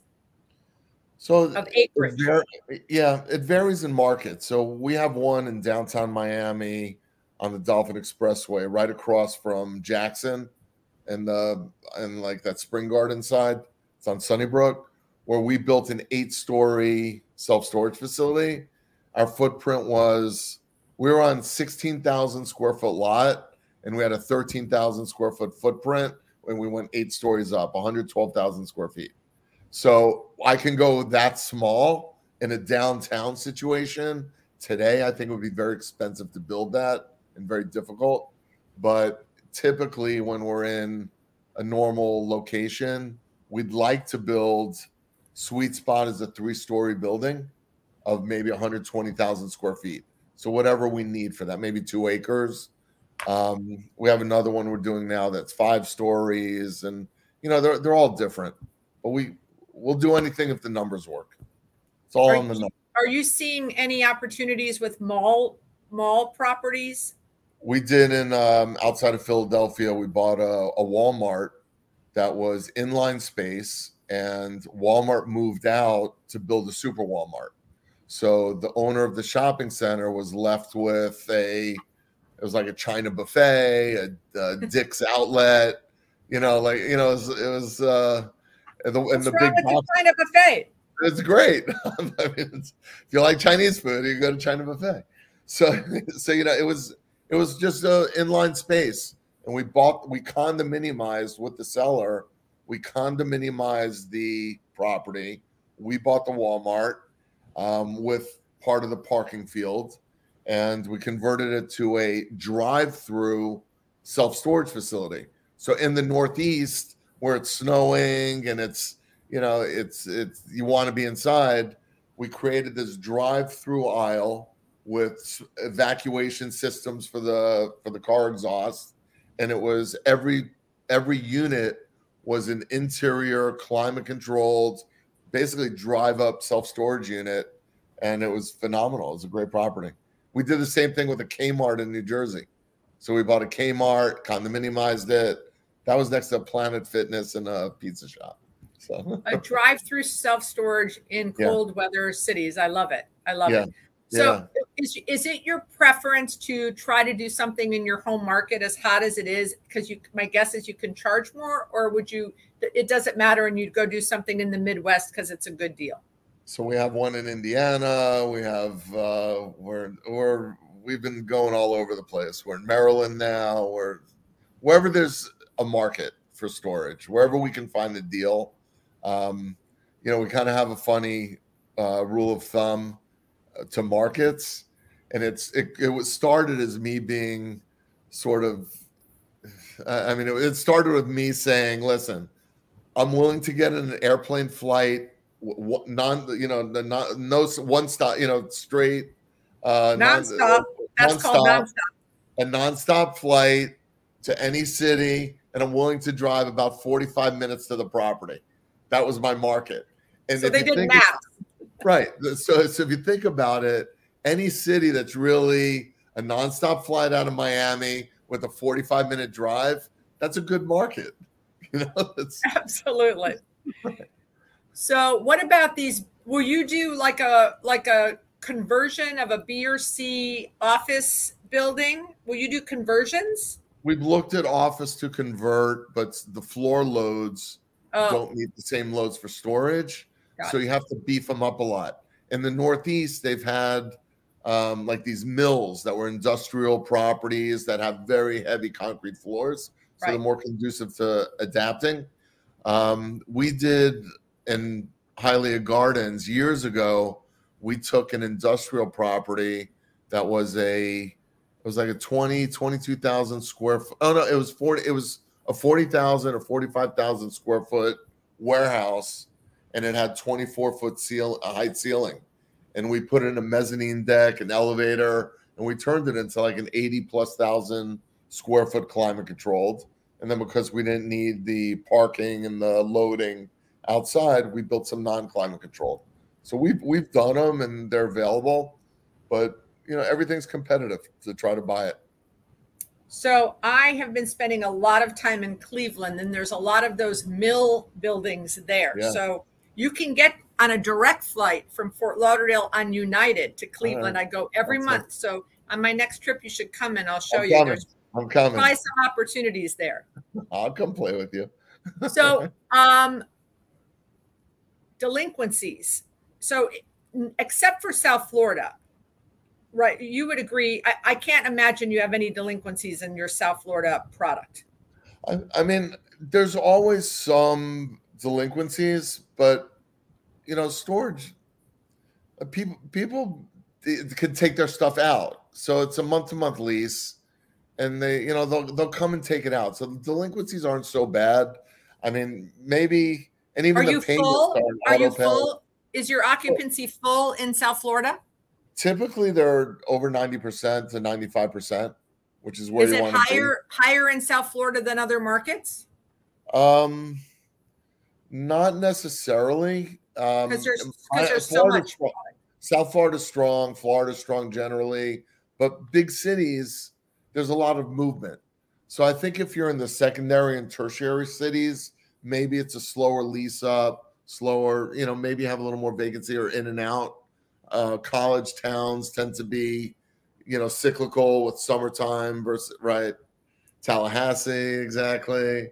Gainesville, of course. You know, I, i've got my water right here no right. Or or in Miami, you know, with the hurricane. I have all my Miami hats here. what happened You to the dolphins last night so anyway Oh, okay yeah, hold on. Did you say dolphins? There- do you have just do you have like a row of hats right there ready Yeah, for all me? sitting right here. Keep going. So are you seeing so are are you seeing delinquencies in other markets because of the so-called recession these other markets are having of, unlike Miami? I don't, I don't the storage they call it the recession resistant asset. Oh. So it really has proven itself in 08, it proved itself and during the pandemic, and I think it's going to prove itself now. So occupancies are pretty strong. Storage, you know, when you ask someone, hey, how's oh, how's the market going? And you ask a retail person. So if I ask you how the market was, you'll talk, well, you know, there's been some challenges maybe with Amazon or, you know, people are staying, maybe they're not eating in restaurants so much, or you'll talk about the business. When you talk about office, you know, you'll talk about, you know, people want air systems and people are home. Now they're coming back. When you ask a storage guy, how's the market? They don't even think about the business. They're like, well, interest rates are a little higher. They talk about the market fundamentals, not their business fundamentals. Storage is just, it's doing great. Well, does anyone do long term leases like a year lease for storage? No. No one. Nope. Why? Maybe th- maybe they'll do. I don't know. I've never. We don't do. Maybe some guys will do it uh, for like one customer, or maybe someone who has like a car, um, a truck. You know. But if I came to you and said, I'm moving out of my five bedroom house, I'm an empty nester, I'm going to go to Las Olas, going to try the condo thing. I'm not sure it's going to work. So I'm going to put all my crap in self storage and I want to sign a one year lease. I'll pay you for the year up front. You wouldn't give me a one year lease in a self storage and put my No, stuff I, in it? I, I really haven't seen that, and not not in our properties, not with our management company. It's month to month, and I mean, and your rate's going to change. It's it's going to go up in three months or five months, and it's you know your, what your entry level rate is is going to be different. And I got you. mean, so are you getting up. calls from these roll up companies that they want to buy your 27 deals all all day, all every day, all day? Yep. I mean, there's there's massive money chasing storage deals. I think it's um look, buying an existing facility today is harder because you know the seller still wants his low low cap rate and the um the buyers forced to pay higher interest rates. So there's still a there's a mismatch today, That happens in all the asset classes. of course. That's So there's happening a in mismatch. Yeah. There's a mismatch, but it, it'll we'll see. It'll balance. Some guys who bought um, too expensively a few years about a few years ago or a year ago on uh, maybe a value add play and have adjustable rate mortgages, they might be in a little trouble trying to sell some assets. and you don't want to buy them. If they get in trouble and you think it's a good location, you're not going to buy it. It's not my Not, It's not, not. your I mean, I would steal it, but then again, there's a guy who's going to pay. There's a guy whose skill set is paying more than me. There's a guy out there who's got a the better smartest, skill. this, the smartest guy in the room never gets the deal. Right. Right. All right. So predictions for 2022 in self storage. So I, I think that I definitely think there's going to be a slower, um, slower rate of construction of new product. I think we're already seeing that. I think a lot of guys can't get financing. A lot of guys are and gals are concerned about the rates. Um, so I, I think it'll be slower. I mean, we're still going in, you know, head first. I mean, we're getting equity, we're getting debt. And like I said, we're managing to our investor yield. So I'm I'm comfortable with moving forward. I think we're seeing the cost actually on steel came down a little. Um, I understand there's going to be an increase in concrete in the next in uh, in January. So you know there's there's changes, but we're to keep rolling. Um, and I think storage will stay strong. I don't think rates are uh, rent rates are going to increase at the robust rate they have been, but I do think we're going to still keep seeing increases, just modestly. And I think if we're budgeting our numbers appropriately, I think the business uh, stays strong and uh, we keep moving. So I just got a text that Sam Bankman Fried got arrested in the Bahamas. Really? Okay. Okay. On that note, on that note, I have so- no cryptocurrency. Yeah. Me either. Okay, so before we move on to Tere, uh, I've asked everyone the same question. In South Florida, are we going to see a recession? So I heard you ask uh, the couple before, a few before me. So I, you know, I think technically I think we're already in the definition of a recession. But I think the answer is yes, we're in a recession. But if you walk outside or you make a phone call, I still can't get a reservation at Carbone or at Tiki's or at you know well, at Aqua did you, did you hear Lyle Stern is going to take us all to those restaurants? Yeah, you know, you can't get rest. You can't get reservations. You know what I mean? So you know, I think so. You know, you got to know the maitre d. So you know, it's well. You got to do. You got to do more than know them. Right. That's how. So, well, Lyle, so look, Lyle did the deal with them, so he's going to get us in. Right. So you know, so you, I, I, mean, you go to the mall right now. I'm trying to pass by the mall, Aventura Mall, and I mean, it takes me 30 minutes to go from the south side of the mall to get past Ives Dairy Road. So, I, I mean, res- what recession, right? So, right. okay, that's that's the know. answer. We're going to end it on that. So, and by the way, Lyle just popped his camera back on in the queue and went like this. So, Carbone, he's going to get us in. Okay. Thanks, Lyle. Mitch, Put me up, baby.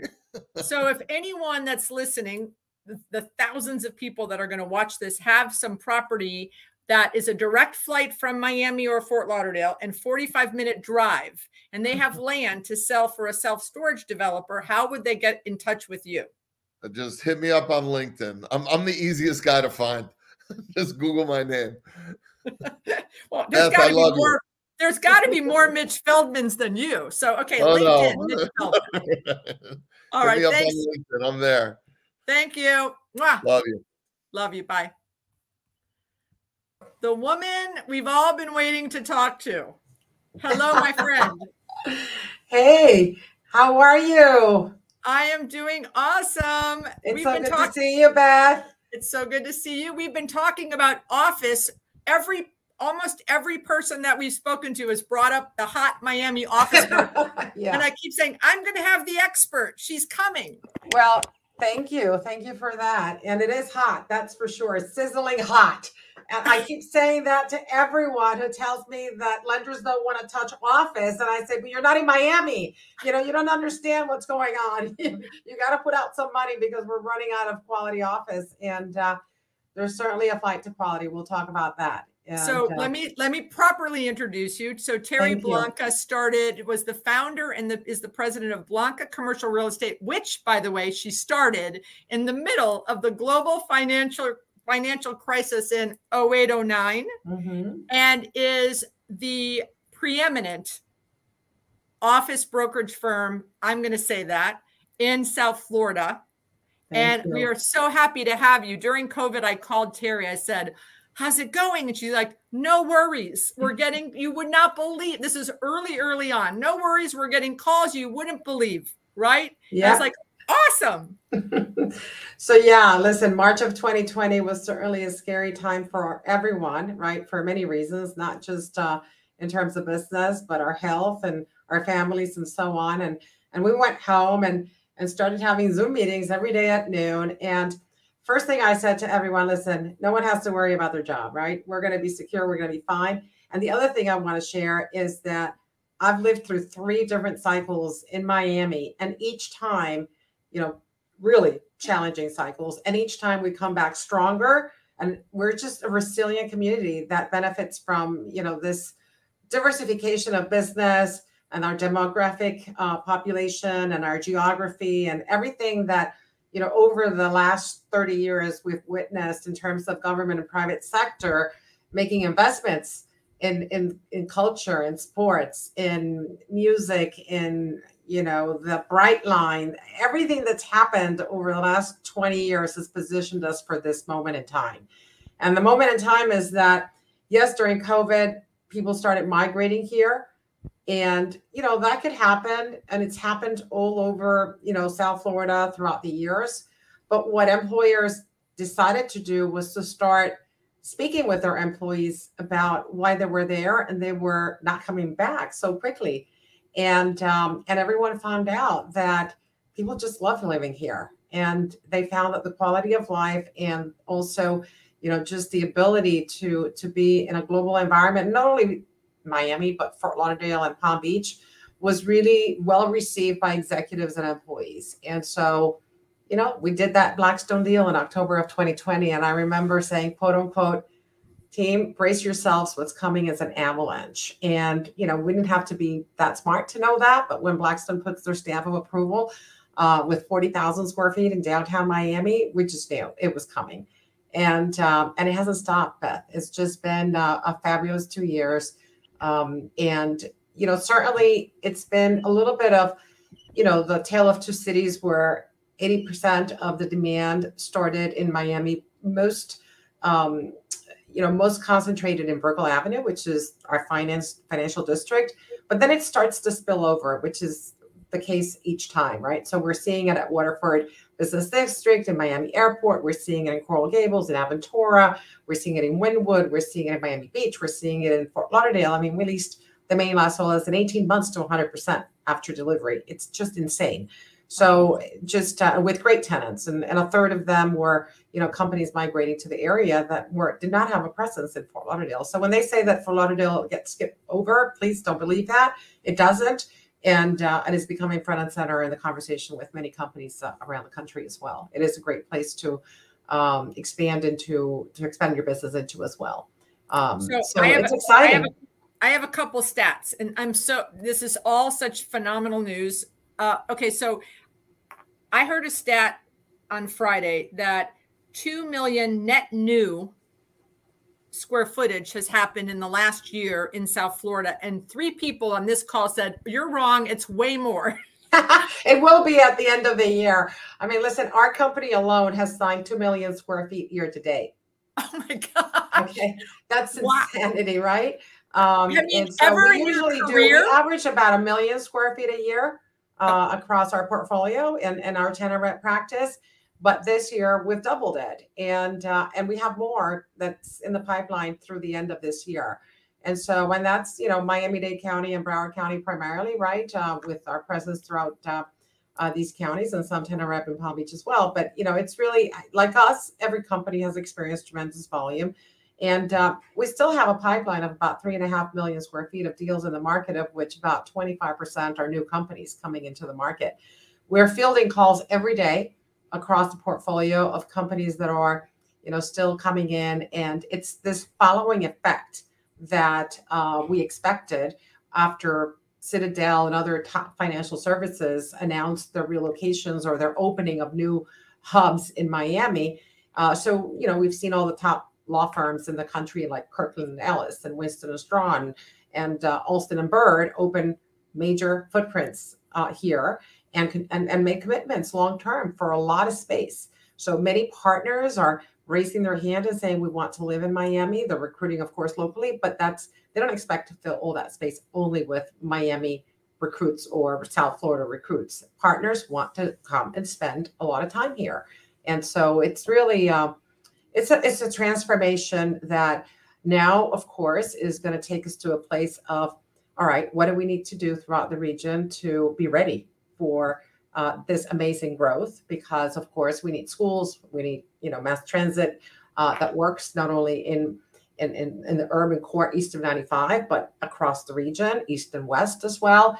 And uh, and we need you know housing supply that will stabilize rents a bit because certainly on the residential side, we've we I'm sure you heard about this too. You know, the rents are have peaked quite a bit. So all of that is a supply demand, you know, uh, imbalance, um, and we need more office trophy assets. Nothing is going to deliver in the next three years uh, in the major markets throughout um, Broward and Miami uh, in terms of the urban core, and really in, in the suburban markets, very little.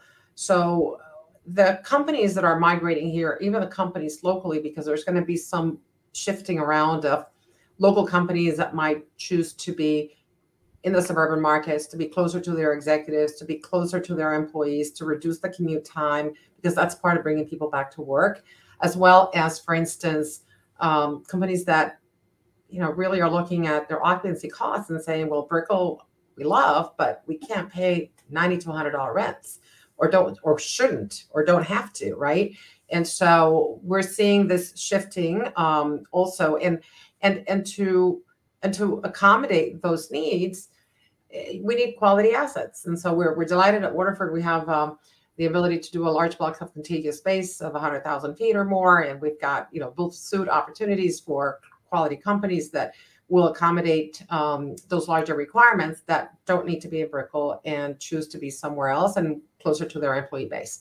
So very excited about having um, that product available in the urban core. We need new office, and it's not going to happen for a while because there is there is a challenge today for construction of new development projects, both from a cost standpoint and as well as, of course, the lenders pretty much being out of business of funding office developments are all across the country for regulatory pressures or other pressures, uh, maybe weighted too heavily on office in certain sectors. And so to build new office, it's going to be uh, it's going to require pre-leasing. It's going to require very solid sponsors, and it's going to require a big lift, uh, and hopefully costs settling down a bit because it, has been uh, that's that's a big challenge.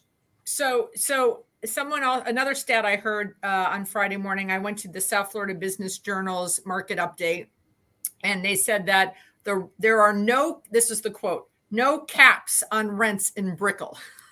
No caps. Is that you support that statement. I support that theme. I mean, I think that for the next three years, we're going to see a very strong owners market, right? I mean, the, the vacancy rate for Class A, for the we, we categorize tier one, tier two. So the Class A tier one has less than five percent vacancy. I think by the time we close the year, it'll be less than that. And uh, and Class A tier two, it's already uh, at about eleven percent. And again, continuing to lease up it's already um, you know so the rents have doubled in um, over a period of three years let's say and um, and and you know the big lift was certainly year over year with almost a 30 40% increase 830 Brickell you know delivered is delivering in the first quarter pretty much full at 100% um, and um, and then we've got in downtown miami um, a lot of action for the top tier assets in, in that market. So, you know, Southeast Financial Center, One Biscayne Tower, they're they're experiencing really healthy leasing and rents, of course, are indicative of that as well because landlords are pushing rents there too.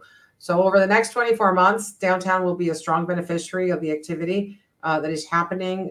We will see that um, tenants uh, in Brickell that are rolling over the next 24 months that do not need to be in you know Brickell centric will start migrating to Coral Gables, to Waterford, to Aventura, uh, some even to Fort Lauderdale. We're seeing some of those, um, you know, some Canadian companies that are in Brickell looking to um, acquire space in Fort Lauderdale instead to be closer to where they the employees and the executives reside and and to be in a in a different you know urban environment uh, than Brickell, a little calmer, you know, less traffic.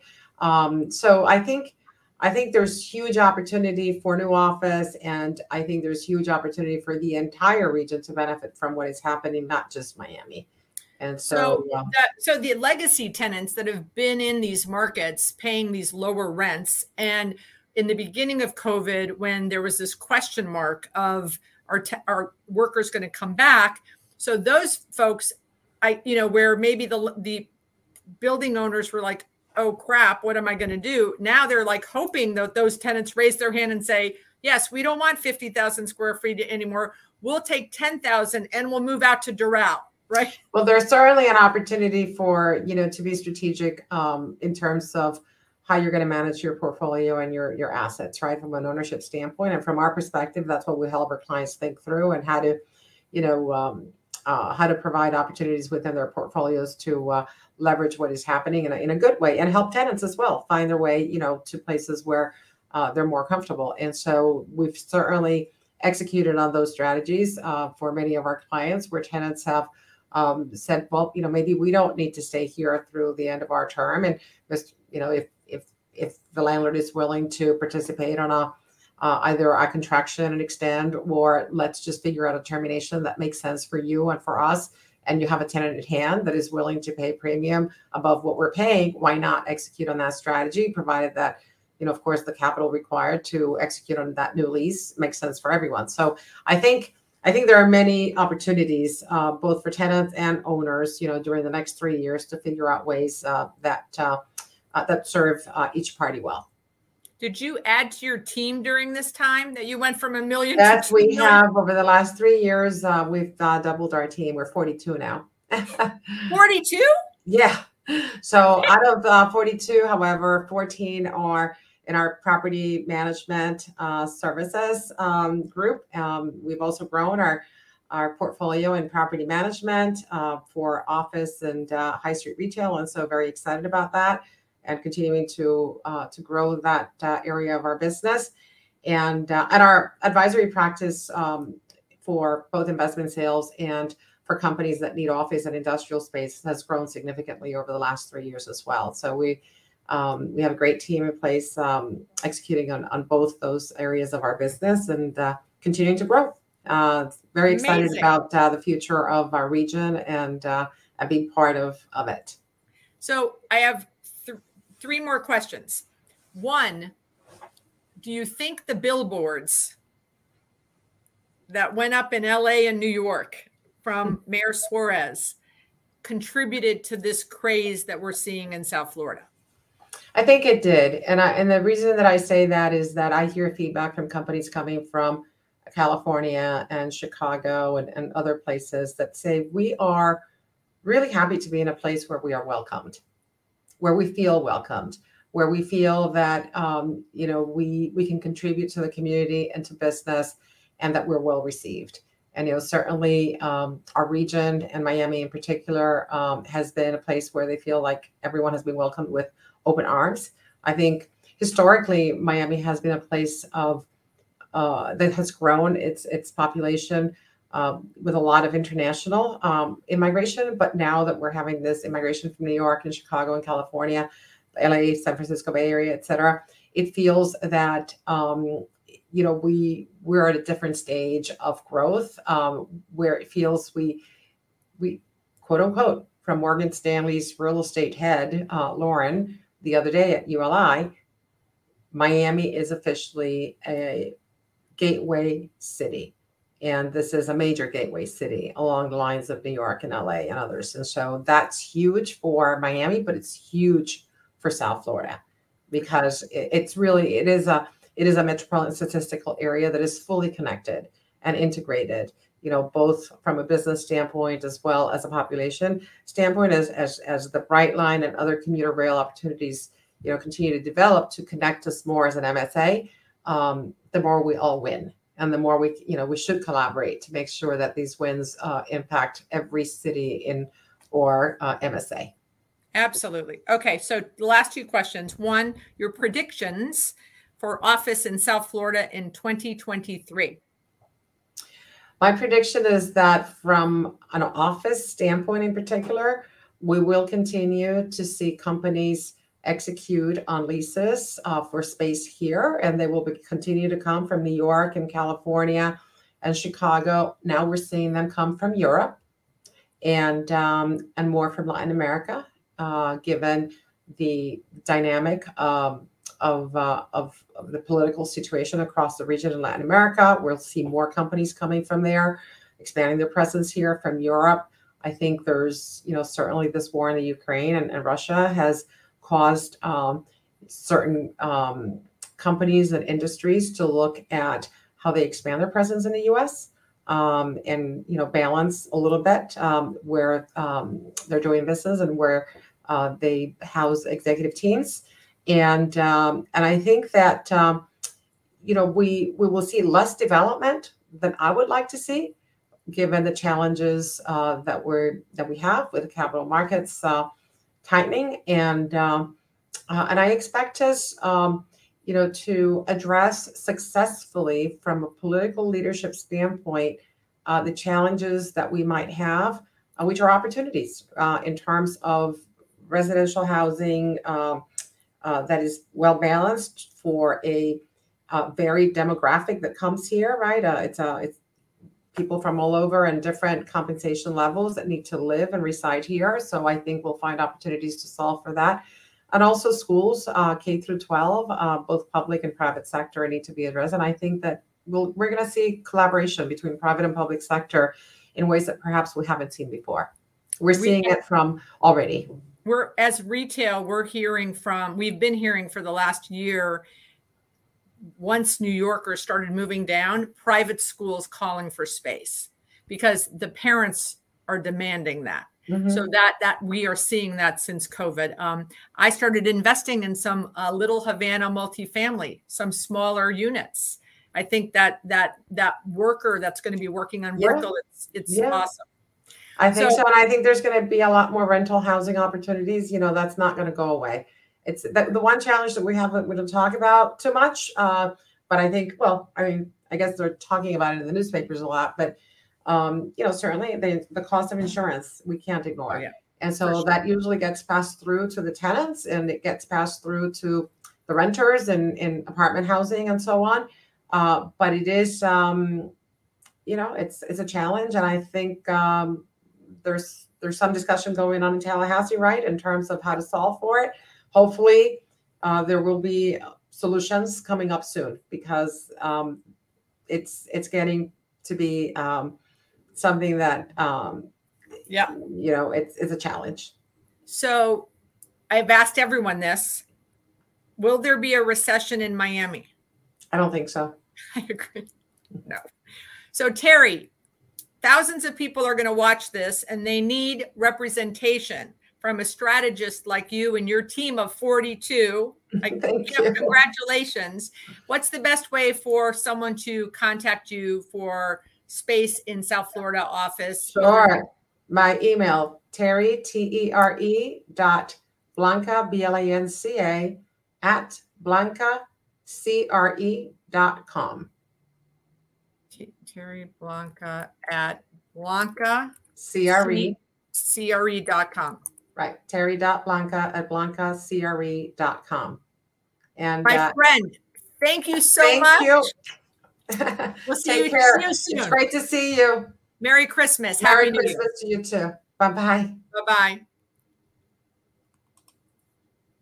Mr. Larry. Oh, you're on you're muted. We want Sorry hear, about that. We want to hear your words of wisdom. How are you, Yeah. sir? I'm excellent. It's good to see you. You too. This is Larry Janae, EVP of CBRE Industrial. That's right. If you're in South Florida, you know him because he's got the big leasing signs with lights on Yeah. at night. That's right. That's right. That's right. See, we we started that I- trend. You don't think I follow you on social? I know you do. I know. Everyone sees it. No one wants to comment though. I don't know what's up. I love it. I tell my kids, I know that guy. Right. Awesome. His names are in lights. Bring him by the office one day. We'll have some fun. Uh, Absolutely. So, industrial. Yeah. Fire in Rockin'. South Florida on fire. I was so th- three years ago before COVID, I was at a CCIM Outlook thing, and Michael Silver got up and said something like, industrial rents were in the double digits. And I went, what? Yeah. And you know, for, for me, 36 years in the business, that was never the case. So give us the what happened in 2022 or 21 in industrial in South Florida. Yeah. like, Just COVID accelerated everything. So rents went crazy after the lockdowns kind of subsided and, and Florida remained open uh, thanks to our governor. Uh, just rents went crazy. You know, small bay industrial really on paper in a situation like that should have gotten absolutely decimated and crushed and all those businesses should have closed. But instead it was a it was a flood and a rush. And um, then when you had all the um, inventory issues building up and people couldn't get their inventory, they started taking on more space, which just add added to the problem of, of, of limited vacancy. So right now, South Florida is sitting at a 2.8% vacancy rate, 2.9%, which is effectively full. Wow. Wow. So historically, you've been in the business how long?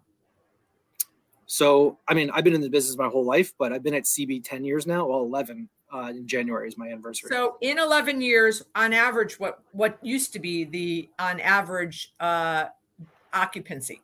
oh, it, six, 6%, 7%. So yeah, so 2.8 percent of vacancies, crazy, crazy, crazy low. Yeah. And what and and rents have gone up, right? So what Yeah. percentage have rents gone up in the last 12 to 18 months? Uh, in the last 12 to 18 months, I guess they probably went from, you know, nine, 10, 11 dollars, depending on where you were, triple net to 13, 14, 15 dollars. Crazy. Huge And- jump. Is there any new development of, of industrial or was there before the construction costs got crazy? we we've always had a pretty steady uh, new construction pipeline. They build it as fast as they can find it and get it out of the ground. Unfortunately, it's taking two to three years to deliver product these days. So it's a natural barrier to an increased uh, vacancy factor because uh, you can't deliver it. Therefore, there is no vacancy. Uh, there's no new product. Anything that's getting delivered is getting, you know, 20, 30, 50% pre leased, generally speaking, which historically never happened in South Florida. Never happened. And then what? So, do, are you seeing people add to their square footage like HVAC contractors, people buying in bulk, like you mentioned that. Yeah. Is that what you're talking about earlier? Yeah.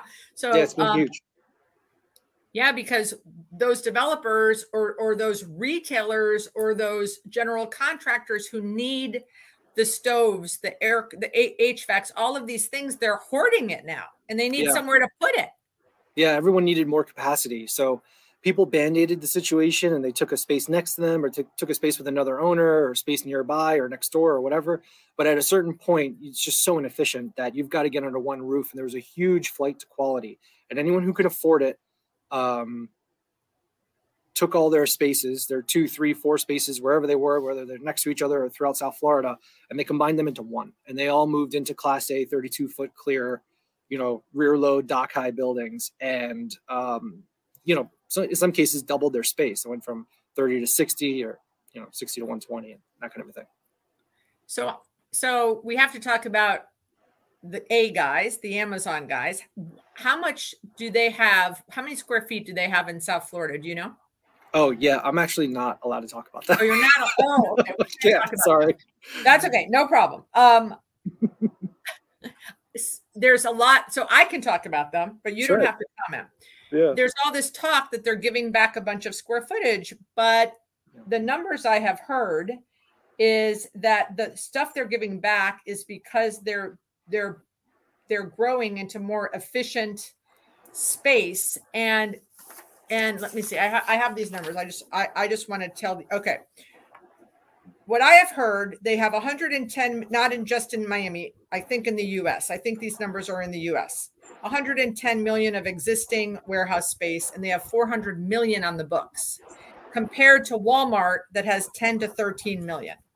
Yeah. So we're not you don't have to confirm that or deny that, but I, I think they're still going to be a very large user of industrial space going forward.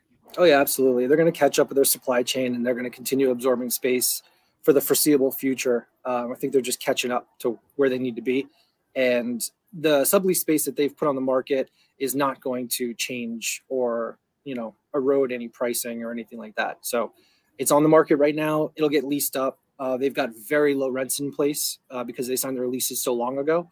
So that'll be cheap space. It'll get gobbled up really quickly, and it's not going to affect anything down here.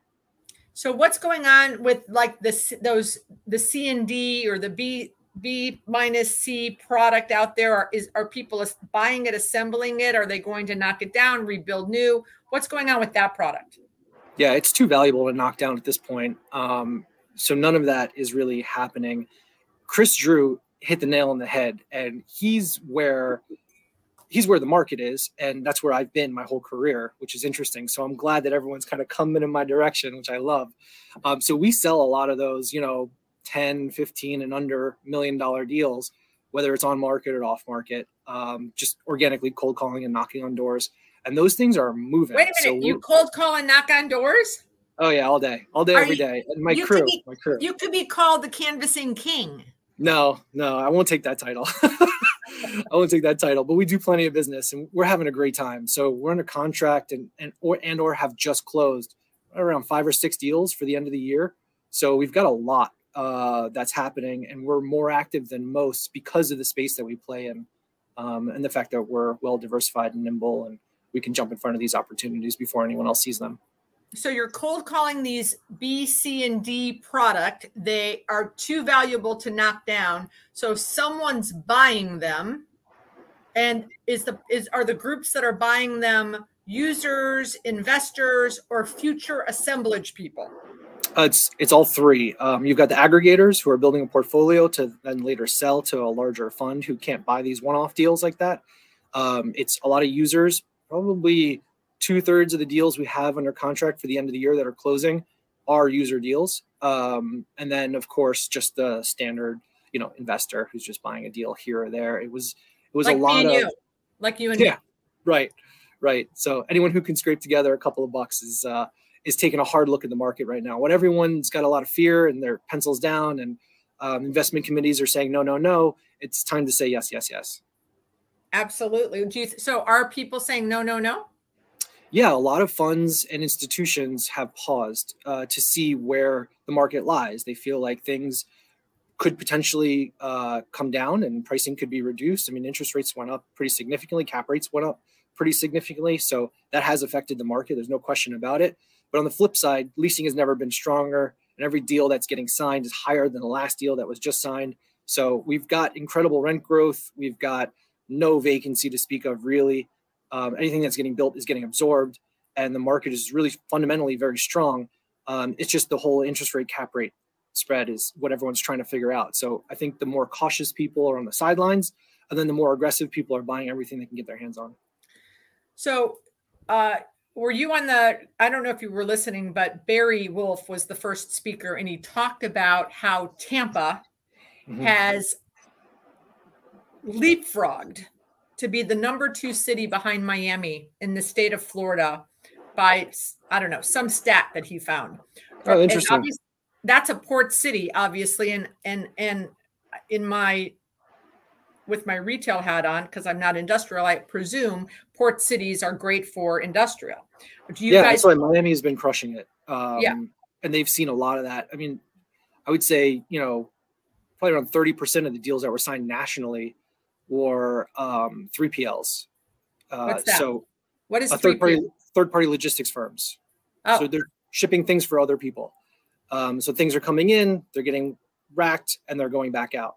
So it it's been incredible. Uh, anyone who really understands industrial real estate and wants to own it or invest in it um, is really focused on any port city, really anywhere in the country. You know, New York, New Jersey, L.A., Miami.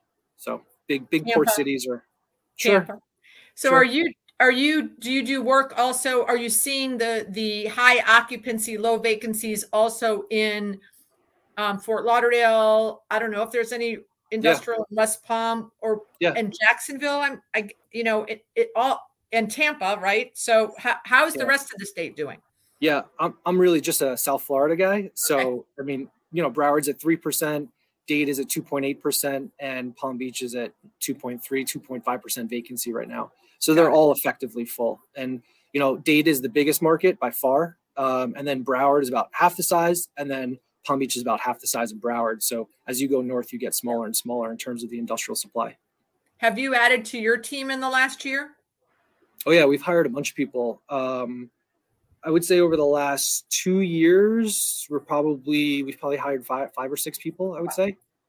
Um, so on, a side note you posted something I think on LinkedIn that you said students never call me and ask for advice and I must Yeah. have sent I must have sent that to 10 students they tell called. me, tell me they all called Some of them called. Some of them reached out. I still have to get back to a few of them, but I'm gonna wait and see how persistent they are. I said be careful what you wish for right all right No, I love those calls. I love helping out and doing anything I can to help anyone out there, and that's why I make all this crazy content. It's not for me.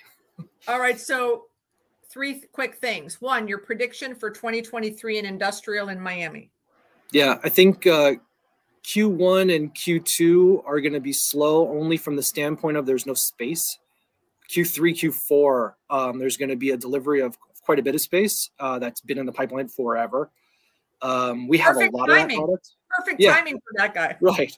We, we it is perfect timing. We have a lot of that product. Um, I would is say that Prologis stuff it's everyone. It's Prologis, it's Bridge, it's Link, it's it's everyone. Um, Modlo. Um, so you know we're excited about that to have some vacancy to actually lease because it's sort of a log jam right now. There's really nowhere to go. There's there's no upgrading of your facilities anymore, and anyone who has space left is asking really strong rental rates, which they should be, from 16 to really 18 triple net uh, for new buildings, and um, there's just there's just not a lot of options. There's a couple in Dade, maybe two or three. There's one or two in Broward, and that's it. Tenant rep brokers are calling me every day asking me if I have 25 or 26 expirations. And I say, well, if I did, I would not be negotiating with you now. That's awesome. Yeah, I uh, little trade secret. I, I'm ahead of my renewals two years in advance, just because like everyone else is a year out. I want to be two years out. I just want to get ahead of them. So I don't mind sharing that, I guess. But that's that served me very well. So my last question, which I've asked everyone, mm-hmm. you've heard because I've seen you there. Mm-hmm. Is there going to be a recession in Miami? No. no, no chance. I mean, things are ripping. Uh, have you gone by Aventura Mall or Bal Harbour Shops or tried to go eat in a restaurant or, you know, I don't know, go to the movies? Like everywhere's packed and people are walking out with bags of stuff. So, I mean, yeah, I don't. I think the amount of Amazon boxes have increased uh, lately to my house than decreased. So, you know, I think the market's going to continue to rip in South Florida, and uh, I think the interest rate thing has to figure itself out, obviously. So we'll see where that lies. But people will work within the confines of what they're what they're given by the market, and they'll figure it out. So I think the velocity of sales may pull back, and there won't be as many but there's still going to be plenty.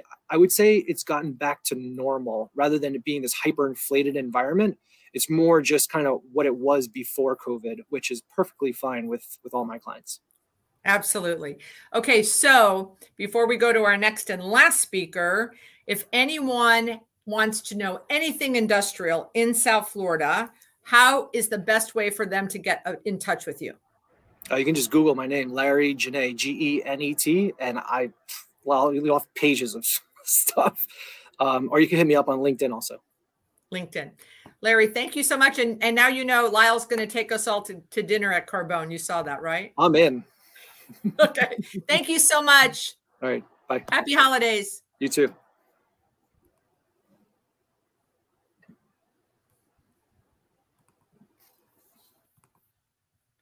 All right. Our last speaker we are waiting for her to join us. Are you guys enjoying this? I'm getting so many great comments. There is going to be a replay. Who who's which which speakers or what did you hear tonight you guys in the comments that are still with me? What are you hearing that surprised you? Or that you love is it isn't it amazing? Most everyone said no recession in south florida or in miami. Eric you loved it. Tom o'laughlin liked larry's insight. Gina marie liked the panel. Love the love the chatting love the comments. We are going to give our speaker another few seconds. I mean in suburban retail we have not our my occupancy is higher than it's ever been. We um, i always say that 100% lease shopping centers the rents are too low.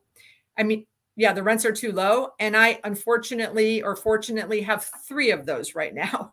So uh, i always believe that that you that 100% lease shopping centers is kind of a fat and happy landlord who's who's happy with having full occupancy and they're not really pushing rents. So um, for me to have three of them full at this moment is a, a very unique uh, situation. But like I said earlier in some of the interviews I did tonight, I've got tenant rep brokers calling me asking if if I have any expirations coming up in 25, 26, 27 and 28 because in retail, because of construction costs, we are not going to see development for a long time in South Florida. I, am predicting in the next three to five years. Um, you know, if there's something in entitlements now and they're hard, they're they've closed on the, the land and they're in for entitlements and they can get permitting and the retail tenants will pay the rent for them to get the return on the construction costs. Maybe those deals will happen, but we're going to see very few developments going forward because people cannot pencil these deals and construction costs are just crazy high. And the tenants haven't caught up. Now, what you heard tonight with how crazy busy, you know, um, South Florida is, and for sure, I track all my tenant sales.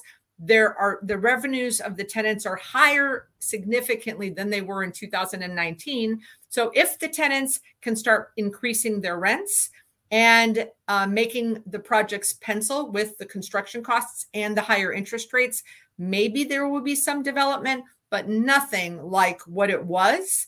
And with 800 people a day moving to South Florida, and $24 billion of wealth moving to South Florida, the demand will, will stay high for a very long time. And with the supply being super low, we will, I think it's going to be an owner's market for from from now on for the next three to five years, which is I'm I'm very happy with, but I would like to buy shopping centers. And it's really hard to buy and certainly super hard to develop because of the construction costs. So um, I see, I believe Michelle has joined us. I am, she's having some technical difficulties. Uh, Michelle, if you can hear me, you, I did see you connected uh, a few seconds ago. Do brokers can comp- get compensated for lease renewals the same as a new lease? Uh, no. Uh, in retail, typically bro- brokers do not get compensated on renewals at all. I do know that in office leasing, um, they do. I'm not sure about other asset classes. So, Michelle, um, the connection was in your link in the email. So, if you can go to your email, and I did see you on the camera a few minutes ago. Sorry, I can't connect you. Sorry, guys, for the technical difficulty. Maybe um, try it again. Do what you did before, because I did see you on the camera when you first joined us. Okay, we're going to try her one more time. Thank you, ladies and gentlemen, for your patience. We're going to hear from Michelle and luxury sales, residential.